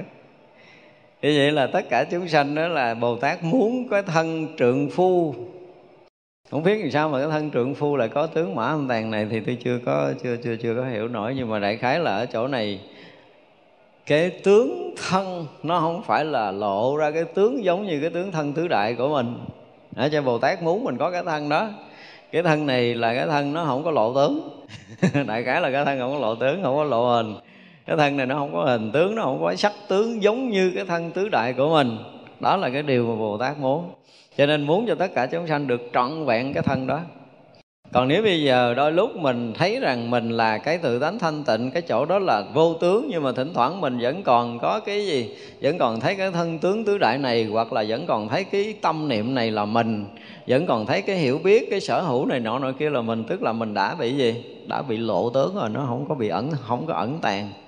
Tướng kia thực tướng, nó nó không có tướng, nó được xem như là cái tướng ẩn tàng, nó không có lộ ra bên ngoài. Và với mắt phàm thì không có cách nào thấy được cái tướng này không bao giờ ai có khả năng thấy được chỉ trừ các vị mà đã ngộ nhập cái sự tánh chân thật, thấu hiểu được cái chỗ đó là cái gì? Chứ còn người như mình mình nói là vô tướng, không phải tướng xanh, tướng vàng, tướng đỏ, không phải tướng nhiều, tướng ít, không phải tướng trong, tướng ngoài, cái gì đó, cái gì này mình cũng không phải hết trơn á. Và không có cái tướng nào là phải với cái tướng này hết á. Không có tướng nào là đúng với tướng này mà tướng này thì tất cả những tướng đều là tướng này thì vậy là nó là một cái gì đó nó tàn tàn nó ẩn ẩn nó không có lộ diện. Nhưng mà cái gì cũng có. À, ở trên tất cả các tướng đều có đều là cái tướng này nhưng mà tướng này là không phải tất cả các tướng đang có. Thì đó là cái tướng mà gọi là cái gì? Tàn ẩn. Tướng tàn ẩn. Đây là một trong những quý tướng. Nó không có lộ tướng tại vì thực sự giải thích cái tướng mã âm tàn là thể hiện là khi một người mà ở cái đời cuối được thành phật thì trong cái phước tướng của họ họ không có lộ cái dục tướng giống như một người bình thường. Nhớ chưa? còn tất cả chúng sanh đều lộ cái dục tướng ra như người bình thường. Giống như người ta có thể nhìn theo cái kiểu bình thường của mình á. Thì người ta có thể nhìn một cái số tướng trên mặt của mình. Hoặc là người ta có thể nhìn tướng đi của mình, người ta biết rằng cái dục của mình nó nhiều hay là nó ít ví dụ một cái tướng lộ nhất của người đàn ông là cái gì, phải không? Cái tướng cái trái cổ cổ mà lòi ra nhiều á, thì đó thể hiện cái cái người đó, cái dục tướng rất là mạnh và tu sẽ rất là khó. Nó cũng có những cái tướng nó lộ lộ ra bên ngoài, thì đây là, đó là những cái tướng ở bề ngoài thôi. Thì cái điều đó nó không phải là những cái quý tướng nó không phải là cái tướng tốt để thể hiện cái công phu tu hành. Nhiều kiếp của người đó đã từng sống ở trong đạo, thể hiện cái sự thanh tịnh rồi. Cho nên bây giờ thọ cái thân tướng nó mất đi cái cái dục tướng, cái tướng của dục lộ ra, gọi là cái tướng mã âm tàn theo cái nghĩa của thế gian nó là như vậy. Nhưng mà ở đây bồ tát không có nói cái nghĩa đó. Mặc dù sử dụng cái từ chữ đó nhưng mà không nói nghĩa đó. Mà muốn nói từ cái nghĩa chân thật là có được cái chân thân cái thân chân thật của mình, nó là vô tướng, nó là ẩn tướng, nhưng mà nó là hiện ra tất cả các tướng ở các pháp giới này. Tất cả những cái hiện tướng trong pháp giới này đều là tướng chân thật của cái vô tướng. Cái tướng chân thật của tất cả các pháp đều là vô tướng. Thì rõ ràng là mình nhìn thấy các pháp nhưng mình thấu tận cái tướng chân thật của nó là vô tướng, chứ không phải là cái hiện tướng mà chúng ta thấy bằng cái tưởng tướng như bây giờ. Thì đó được xem ẩn ẩn tàn tàn nó là có nhưng mà nó không có. Nó không có mà nó có tất cả, gọi là là cái tướng tàn ẩn đó đó. Nguyện cho tất cả chúng sanh trọn vẹn cái thân nam tử phát tâm dũng mãnh tu tất cả các phạm hạnh. Không nói cái thân nữ tại sao vậy? Người nữ là gì? Yếu đuối, dễ dính nhiễm. Nhưng mà thực sự người nữ rất là dễ vào định. Nếu mà ngồi định học tu trung pháp là người nữ vô định dễ hơn người nam. nhưng mà ở uh, trong tất cả các kinh điển hay dùng cái từ là, này, được thân nam rồi quý trọng thân nam hơn thân nữ cái sự dũng mãnh cũng là người nam vân vân ca tụng như vậy có nghĩa là gì? Thể hiện cái sự cứng rắn một cái ý chí quyết liệt quyết tâm khẳng định khẳng khái đi tới nơi tới chốn. Còn ví dụ như người nữ là trong thực giác thấy thằng cha này là xấu rồi đó cái ờ, nó lại ngồi gần mình nói chuyện ngọt ngọt, nó nói chuyện tốt tốt, hồi cái mình thấy nó tốt rồi mình dễ bị thay đổi kiểu đó, cho nên bị gạt. Thấy nó xấu ngay từ đầu thì thôi đi, cứ giữ nó đó, giữ lập trường nó đi, không chịu đâu, lợi ngọn ngọn ngồi cái thấy con cha này tốt. Thay đổi, còn người nào không có, tao thấy cái là đóng đinh như cột. Tao thấy là chắc chắn vậy đó, cho nên đây hở hở, hay dùng người nam muốn muốn thấy cái gì nó cả quyết, thấy cái gì nó dũng mãnh, nó nó nó mạnh mẽ, nó thẳng, chứ nó không có bị lai động. Thì ý chí quyết liệt, dũng mãnh thường là người nam người nữ không phải là không có nhưng mà nếu mà so với cái nam tính so với cái cứng rắn quyết liệt đó, thì người nam nó có một cái thái độ dũng mãnh cứng rắn quyết liệt hơn. Cho nên thường là hay ví dụ là nam như vậy chứ không phải là chê người nữ. Nhưng mà cái sự dũng mãnh quyết liệt và gọi là thường trực rồi là chủ đạo vân vân tất cả mọi cái đều người nam nó có một cái thái độ khẳng khái đó. Quyết liệt và ít có thay đổi và người nam nào mà bị thay đổi là biết người đó lập trường không vững, mà lập trường không vững thì đi không tới nơi. Cái này là cái bồ tát muốn diễn tả cái kiểu đó. Nguyện cho tất cả chúng sanh có thức dũng mãnh, thường làm bậc chủ đạo, trụ nơi trí vô ngại, không hề bị thói chuyển. Thì ra cái này nó cũng không phải nam, mà nó cũng không phải là nữ đâu. Nếu mà thực sự nhận ra được cái chỗ chân thật đó rồi á thì cái thứ nhất là không có cái gì có thể lai đổ được, gọi là cái sự dũng mãnh. Và cái thứ hai nữa là luôn luôn làm chủ, nó không có bị ờ, không bị ai làm chủ nữa.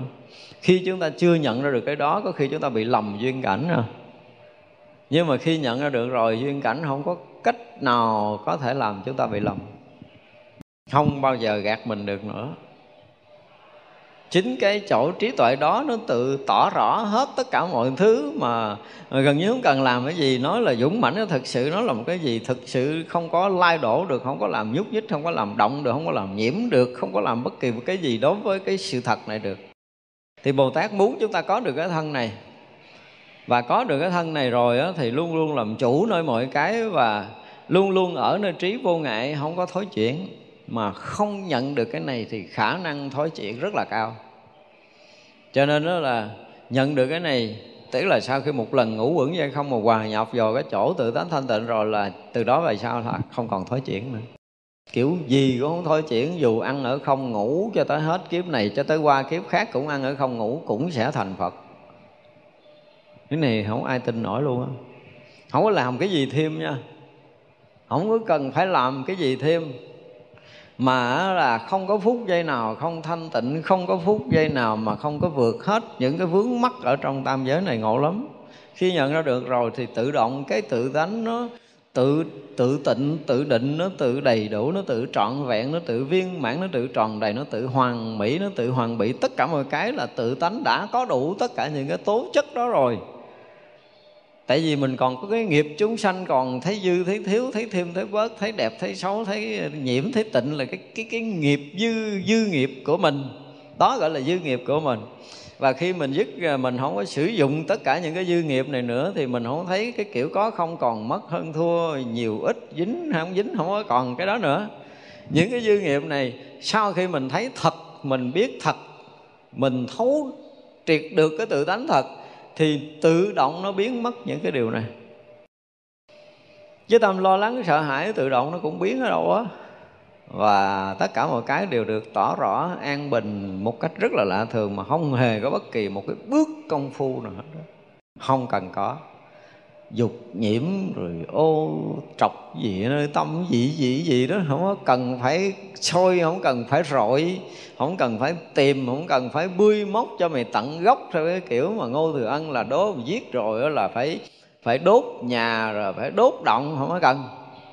Ngô thừa ân biết sao để cách diễn tả cái đoạn sau nó còn còn hơi bị lung tung thế còn từ lúc mà lật ngũ hành sơn rồi là một cái thấy là thấu tận. Không có còn có cái chuyện lặp lại lần hai nữa cái cách diễn tả. Bây giờ giết con quỷ đó là phải ờ, gọi là cái gì? Phải giết cả vợ lẫn con rồi đốt nhà, đốt động. Tề thiên nữa chứ ra tôn hình giả, chứ sao đó là tôn hình giả rồi, sau khi lật ngũ quẩn là bắt đầu tôn hình giả rồi. Thì như vậy là đối với tất cả các pháp á, trước đó mình thấy mình còn có thể lầm lẫn và nó còn tái diễn nhưng mà sau khi đã lật ngũ hành sơn rồi, trở thành tôn hành giả rồi á, thì là mọi người đã đã sống được trong tự tánh rồi là thấy tới tận cùng cái cội gốc của cái lầm lẫn đó, gọi là đốt nhà, đốt động đó. nó không còn tái diễn nữa, một người thấy rõ ba thời của tất cả các pháp đó. là thấy tới đây là dứt, chứ nó không có còn có chuyện sinh khởi nữa, không còn có cái chuyện bị lai. thì đó cũng là một cái cách thì như vậy là ở đây Bồ Tát muốn cho chúng ta đều được đầy đủ tất cả những cái điều này mới là rất là đặc biệt. Như vậy là cái sự dũng mãnh khác thường. Trước kia chúng ta rất là yếu đuối, Rất là nhút nhát nói tới cái chuyện thành Phật với mình Làm một cái gì đó nó sao, sâu dễ sợ lắm. Nhưng bây giờ nói chuyện thành Phật là mình thấy ngay trước mắt của mình, Sướng vậy đó. Không còn có bất kỳ một cái tâm lợn cợn nào đối với cái việc thành Phật trước mắt trong khi mình chưa ngộ bây giờ như mình đây mình nói tới chuyện thành phật với mình là ui xa xăm dịu dợi đúng không? Mình biết chừng nào mà mình thành. Mình tu cũng biết bao nhiêu kiếp ví dụ vậy. Nhưng mà tới hồi mình nhận ra được cái chân thân rồi mình thấy cái chân thân này với cái chân thân phật đã không khác rồi. Cái thấy nhìn này cái, cái thanh tịnh này với cái thanh tịnh của chư phật đã không khác rồi. Cho nên cái chuyện mà thành phật là cái chuyện trong bàn tay chứ không còn là cái chuyện chút nữa thì sẽ rất là rõ ràng, tức là cái thái độ dũng mãnh như một cái sư tử dương giữa cái rừng sanh tử mênh mông này đã thẳng tiến tới cái quả vị Phật, không có còn nhường bước cho ai nữa hết. Thôi nơi này là hết chỗ để nhường bước rồi. Thì vậy là thường đó là là là không bao giờ bị, gọi là mất tự chủ trong mọi cái sinh hoạt, mọi tình huống. Và sống bằng cái trí vô ngại một cách thực sự trí vô ngại thì mình thường đã nói rồi, tức là một cái sự thấy biết từ cái tội tận cùng đen tối của tự tâm cho tới cái chỗ thanh tịnh giác ngộ tuyệt đối của chư Phật là điều thấu suốt không lầm lẫn trong tất cả những cảnh giới đó. Đó là nói về tự tâm còn nói về bên ngoài thì tất cả những cõi giới thâm sâu nhất của chúng sanh muôn loài cho tới tất cả những cảnh giới tu chứng của chư đại bồ tát, chư vị thánh hiền, cho tới cảnh giới tu chứng của chư phật, thì người này rất là tự tại, không hề có cái chỗ nào mà che khuất được. Tất cả những cảnh giới của thiền định thì của bao nhiêu cảnh giới thiền định cũng phải trải qua một cách rất là tự tại mà không có cái gì, không có cái định nào không nhập được cho tới phật định.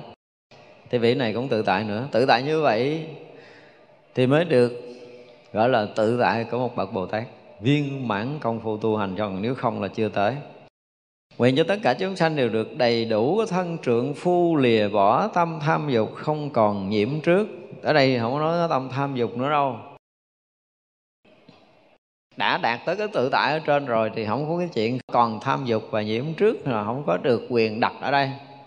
Theo cái bố cục của đoạn văn thì cái này nó thành, nó giống bắt đầu nó lượm thượm, nó dư rồi đó Nguyện tất cả chúng sanh đều được thành tựu Pháp thiện nam tử trí huệ tăng trưởng được Phật khen ngợi.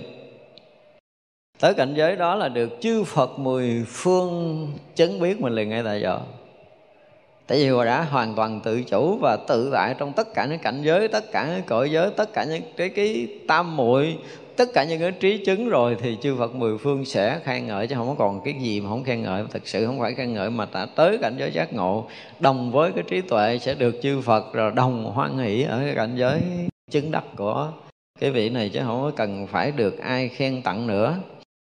Nguyện tất cả chúng sanh được đầy đủ sức lực bậc đại nhân luôn có thể tu tập và căn lành với mười trí lực tới đó rồi thì ờ, đúng là bậc đại nhân không phải là cái người phàm nữa rồi người mà à, giống như vị ờ, đại quân dương trước rồi, không phải là người phàm nữa. Vì là không có cái gì mà không có tự tại để vượt qua, không có cái trí nào mà không chứng được, không có cái ờ, định nào mà không đắc được. Nguyện tất cả chúng sanh đều vĩnh viễn chẳng hư mất thân nam tử thường trụ tu tập pháp phước huệ vị tầng hữu. Tức là, tới đây rồi thì sao? Thứ nhất là được cái cái cái thân bất hoại, được cái thân trọn vẹn, được cái thân đầy đủ. Và không có việc gì khó làm mà mình làm không được, gọi là vị tầng hữu. Vị hữu là những cái việc khó làm ví dụ như về cứu độ tất cả chúng sanh trong biển lửa sinh tử là người bình thường không dám như mình mình tu có nhiều khi là mình được an ổn mình được thanh tịnh mình trụ đó mình không muốn trở lại đây. Chưa? nhưng mà tất cả bồ tát thấy chúng sanh muôn loài khổ não ở địa ngục các vị tự tại lui tới để cứu hộ. Có thể là tự nhận cũng đang sống vậy thấy cứu muốn chúng sanh uống máu để sống là bồ tát cũng phải lấy máu mình để cứu chúng sanh. À, làm tất cả những cái việc mà thế gian được cho là khó làm đó là cái hạnh bồ tát ở bên ngoài. Và bây giờ là cái hạnh khó nhất là cái gì? Là thâm nhập tất cả những cảnh giới tam muội của chư vị thánh hiền chư bồ tát và chư phật. Đó mới là cái việc mà gọi là vị tần hữu. Việc khó làm. Nhưng mà rõ ràng là mình nhập định với mình, bây giờ là khó làm mà, đúng không? Nhưng mà mình muốn mình sẽ nhập định được. Rồi mình chứng thánh quả tu đầu hoàng tứ đà hàm, a la hàm, a la hán đều chứng được rồi là tham nhập tất cả những cảnh trí tuệ của chư Bồ Tát mình có được. Những cái thiền định của chư Bồ Tát và chư Phật một cách viên mãn tròn đầy như thế nào mình đạt được được gọi là là vị tần hữu. Vậy mới gọi là vị tần hữu. Cái còn cái pháp vị tần hữu kể chuyện mà cứu người này, giúp người kia theo cái kiểu mà tiền thân của đức phật này nọ kia thì chưa có phải vị tần hữu cái nghĩa của của quan em chuyện mà vô cùng khó làm trong pháp giới chúng sanh là thành phật. Nói chưa? mà mình có thể làm được. Đó, thì bồ tát muốn mình được cái đó. Gọi là đạt được tất cả những cái vị tầng hữu trong những điều khó làm mà mình được. Nguyện cho tất cả chúng sanh trong ngũ dục không nhiễm, không ràng buộc, được tâm giải thoát, nhàm lìa ba cõi tu hạnh bồ tát.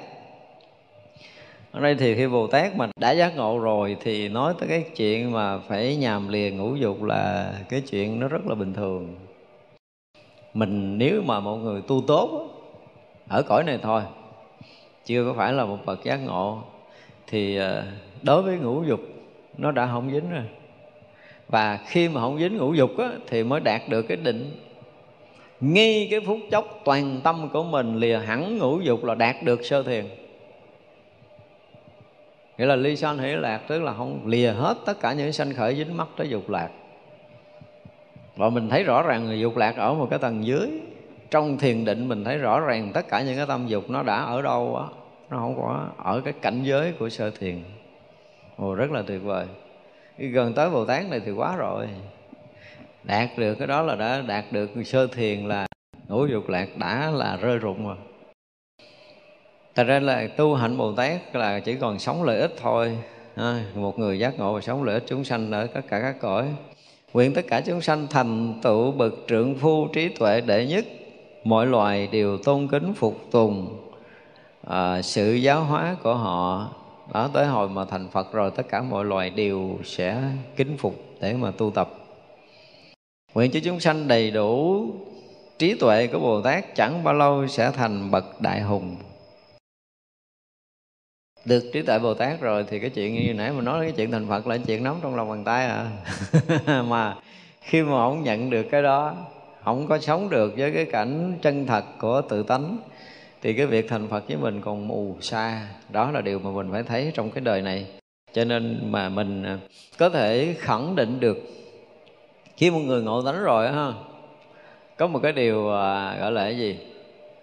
Tự tin trong cái thấy biết của mình mà cái niềm tự tin này mình dùng cái từ tự tin theo cái nghĩa của thế gian thôi, chứ đó là cái thật thấy, cái thật biết nó hiện ra nơi cái bản tâm của người đó.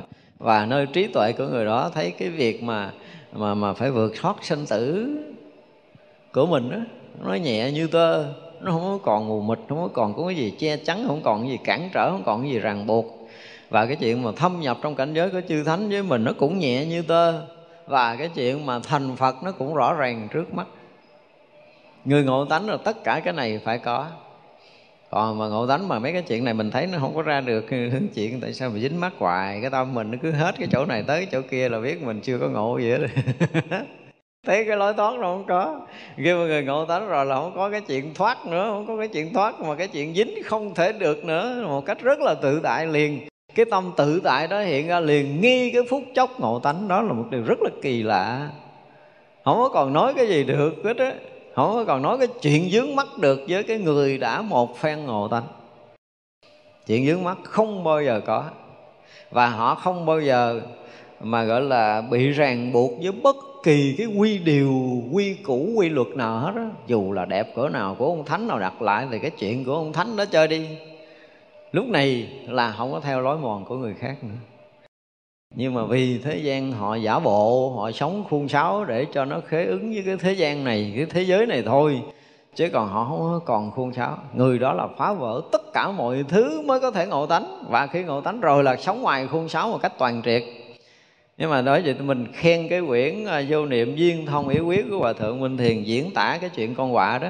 Ở đầu quyển sách ngày viết hai mẫu chuyện một bằng cờ tướng và một con quạ.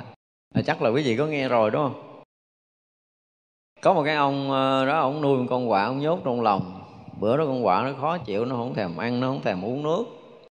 Và nhiều ngày như vậy thì ông biết sao ông mới bắt đầu để con quạ xuống đầu cái chiếc thuyền ông ba bơ ra ngoài à, sông lớn ngoài biển khơi. Bắt đầu ông tháo cái cửa lòng ra cho con quạ nó ba giữa trời không. Trao luyện mấy vòng cái nó chung trở lại lòng nó rỉa lông nó uống nước rất là thoải mái, vui thích.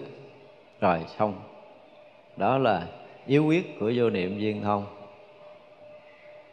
Đó tôi đọc tôi cũng gãi đầu thứ điều muốn tróc da đầu mà không hiểu ra.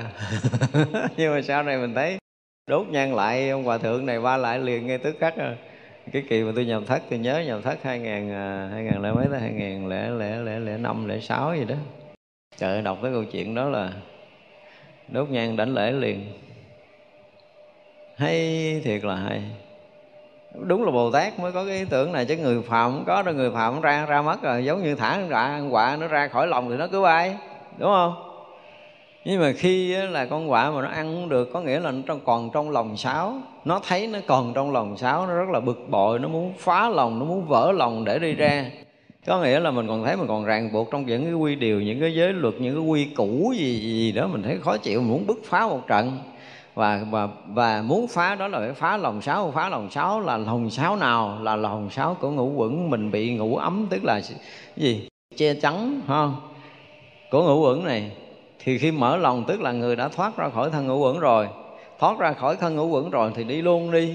Thì đi luôn thì không phải là bồ tát.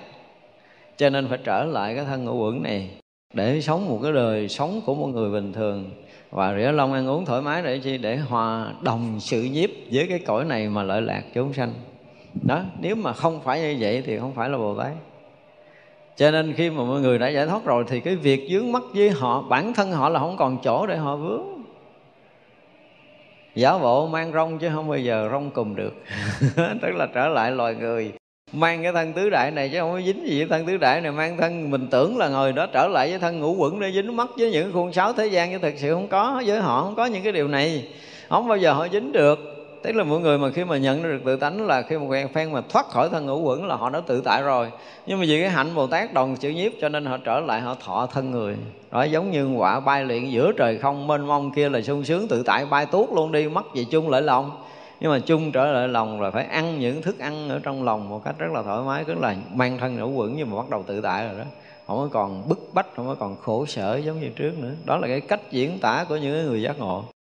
Thành ra là chúng ta thấy rằng khi một vị bồ tát mà đã đạt được cái sự giác ngộ rồi thì cái trí tuệ của họ, cái hạnh nguyện của họ là một cái gì đó nó vượt thoát. Họ không bao giờ bị tất cả những cái ràng buộc của thế gian có thể khống chế được. Thấy vậy thì họ phải sống để cho nó không phá cái pháp thế gian. Chứ còn sự thật, mấy cái pháp thế gian này á hả, không có khó gì để đi ra. Như mình nó phải là sống ờ, như là mình bị quy luật này, giống như mình bị quy luật kia thì đương nhiên rồi. Ở đóng cửa không cho mình ra khỏi cổng thì mình cũng tự tại ở trong này. Nó rồi nó không sợ gì đâu có nghĩa là cái sức tự tại mình có rồi thì ở trong thân tứ đại hay là ra khỏi thân tứ đại thì nó cũng lại vậy thôi à. Nó có dính dáng gì nó mới mốt mà có còn cái thân hay là có mất cái thân thì nó cũng vậy à. Không có ràng buộc được của cái chuyện còn mất của cái thân tâm này nữa. Chứ còn cái quy luật của xã hội hay là cái gì nó là một cái chuyện bên ngoài. Không có dính dáng gì hết đó thành ra là không có bao giờ bị bị ràng buộc. Đây là bồ, đại bồ tát cấm tuyệt tất cả sự hủy hoại của thân nam tử, đem thiện căn hồi hướng vì muốn cho chúng sanh trọn vẹn cái thân trượng phu, đều có thể thủ hộ tất cả những điều lành của bậc trượng phu, sanh vào nhà hiền thánh đầy đủ trí tuệ thường xuyên tu tập. Rồi thắng hạnh của bậc trượng phu, có lực dụng của bậc trượng phu, khéo hay hiển thị bảy đạo hạnh của bậc trượng phu đầy đủ thiện chủng của bậc trượng phu chánh giáo của bậc trượng phu, dũng mãnh của bậc trượng phu, tinh tấn của bậc trượng phu, trí tuệ của bậc trượng phu, thanh tịnh của bậc trượng phu. Làm cho tất cả chúng sanh rốt ráo đều được như vậy, như đấng, như lai điều ngự trượng phu. Nên này giải thích về cái vụ mà điều ngự trượng phu. Thiên nhân sư phật thế tôn ở đây nè. Thứ nhất là cái sự ờ, cái thân nam tử sẽ được uh, gì? Sẽ được bảo toàn không có phá hủy nữa. Tức là mãi mãi đi trong các cõi làm người nam không thích làm người nữ. Ờ. Nhưng mà đây không phải hồi nãy mình cũng nói rồi tức là cái, cái nam tử một bậc trượng phu để có những cái điều kiện ở dưới là sẽ nói. Thì để chúng ta thấy là khi mà một người tu tập tốt đến một lúc là chỉ còn cái việc duy nhất thành phật không bao giờ thay đổi được họ. Không bao giờ thối chuyển được, không bao giờ lung lay được, chỉ có chuyện thành phật thôi, tất cả những chuyện khác họ giả bộ hết á. Phải dùng cái từ như vậy bởi vì là thương mình, bây giờ xuống đây làm người giống như mình, rồi cũng giả bộ nhăn nhăn, nhéo nhéo cái mặt từ khi mà có tiền là có của, mất tiền, mất của gì đó, nó cái thiệt là mất cười á. Đóng kịch. Nhưng mấy cái chuyện này cái dính dáng gì nhưng mà cái chuyện còn mất thế gian, nếu mình không nhăn mặt mình trơ trơ, cái mặt mình nó ra thấy nó chai lì, cái tự nhiên nó không có giống người đời, rồi mình nói chuyện với người ta không có được. Cho nên là cũng phải có cái gì đó cười cười, vui vui, buồn buồn, hờn hờn, giận giận gì, chứ nó ra vẻ đàn ông chút. Rồi tất cả những cái chuyện là bồ tát giả bộ đó không có dính gì hết trơn á. Nhưng mà cái chuyện thành phật mới là cái chuyện chính cho nên tất cả những chuyện khác là cái chuyện phụ trợ thôi. Các vị không có bao giờ mà thay đổi được cái này trong thâm tâm. Còn những chuyện khác là những chuyện ngoài da, những chuyện mà bên lề, những chuyện phụ trợ cho cái việc mà bằng pháp lợi sanh, cái việc mà tu tập thành Phật của mình, chứ không còn cái chuyện khác nữa đâu. Cho nên là được gọi là không có quỷ hoại cái thân nam tử, cái người. Nó chỉ là một hướng, một đường duy nhất là đến thành Phật rồi, không còn chuyện thứ hai nữa. Thật ra mới đem thiện căn hồi hướng cho tất cả chúng sanh tức là được cái thân trượng phu cũng giống như mình để thủ hộ tất cả những điều lành của các bậc trượng phu để sanh vào, sanh nữa thì sanh vào nhà của các bậc hiền thánh. Đây không phải nói là sanh là sanh tử, là sanh đời này kiếp nọ nữa. Mà nhà các bậc hiền thánh là gì? Là ngôi nhà giác ngộ giải thoát cho nên có sanh khởi như thế nào thì cũng sanh khởi trong cái cái dùng trời trí tuệ đầy đủ những cái gì liên quan tới cái đạo giác ngộ giải thoát chứ không có sanh những cái ý niệm khác nữa.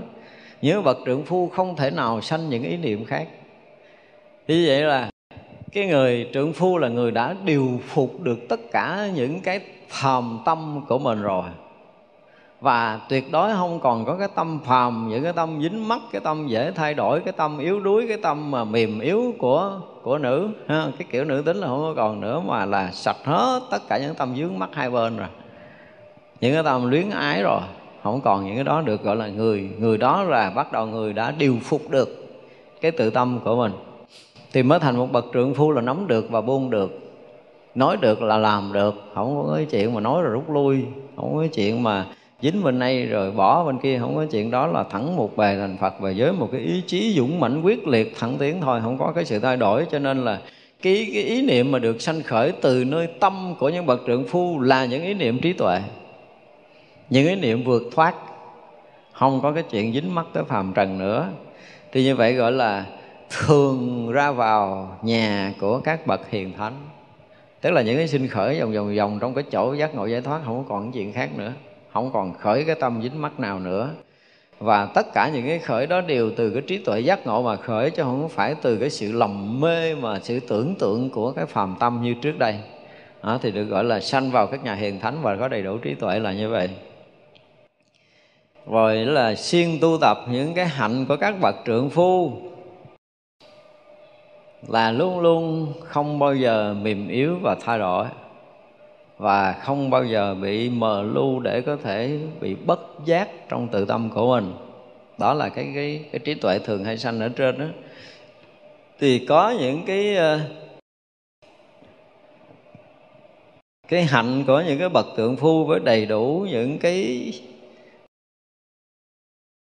thiện chủng của trượng phu, những cái thiện hạnh, những cái thiện chủng của những cái bậc trượng phu là người mà luôn luôn gánh giác cái việc lớn người luôn luôn có cái trọng trách lớn người luôn luôn làm việc lớn để lợi ích cho nhiều chúng sanh. Đó, đó là cái cách của bồ tát được được xem là một trượng phu. Thì tất cả chúng sanh muôn loài ở tất cả các cõi đều là người thân của mình cần phải được làm cho họ được giác ngộ. Đó là cái chí nguyện lớn của những bậc đại trượng phu.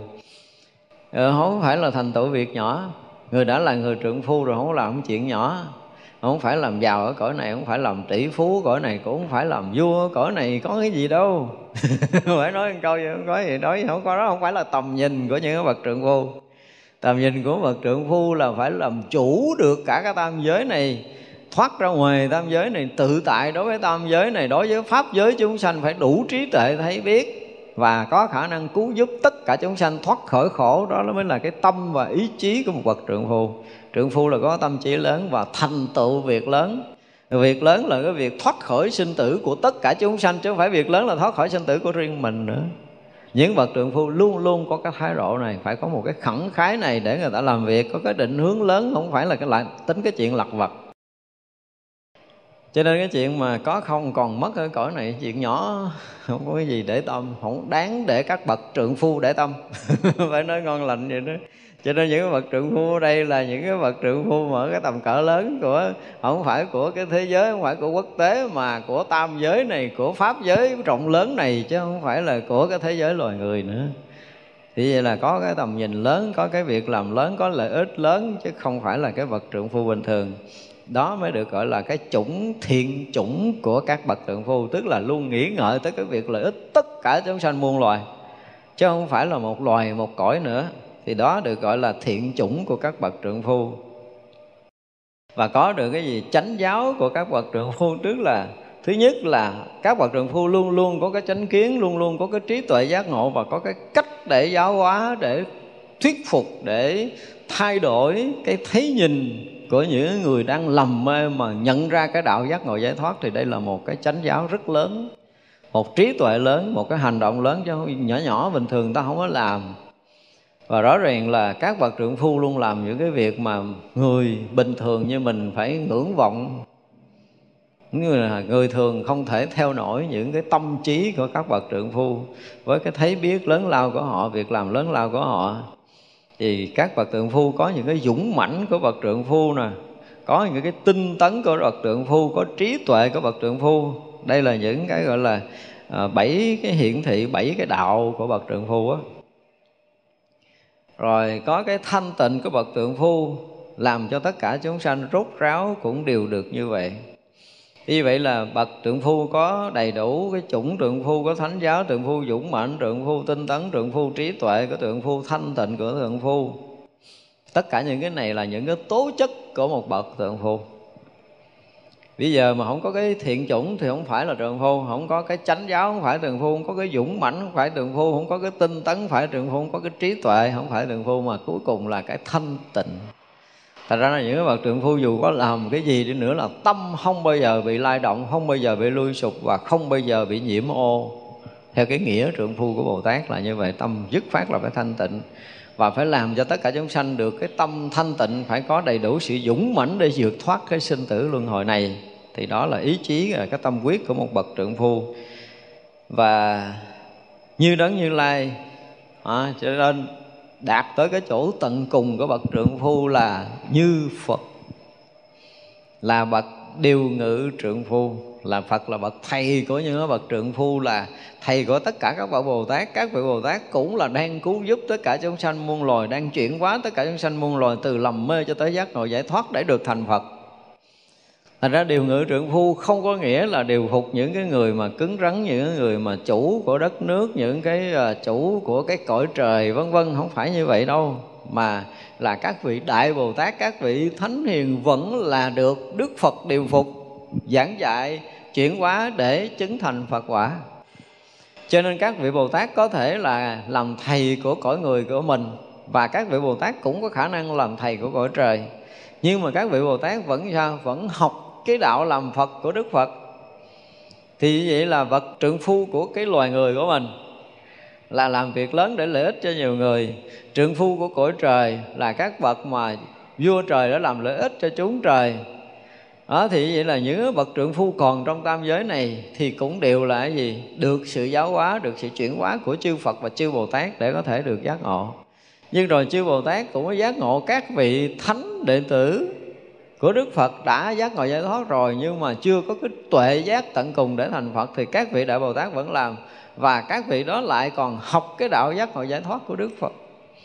Cho nên Đức Phật là bậc phải nói là điều phục, điều ngự trượng phu là bậc thầy trên tất cả các vị trượng phu ở trong tam giới này.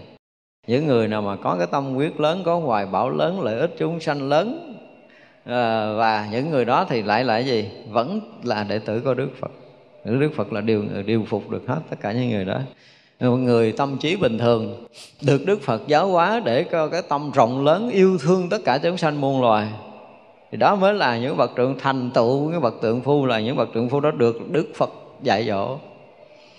Và tất cả những cái tâm nguyện độ sanh của chư Bồ Tát khắp thập phương thế giới đều được Đức Phật mớm ý cho Đức Phật dạy dỗ, Đức Phật hướng dẫn. Cho nên Đức Phật mới là cái bậc đại trượng phu thật sự, điều ngự trượng phu thật sự chứ không phải là bậc đại trượng phu nữa.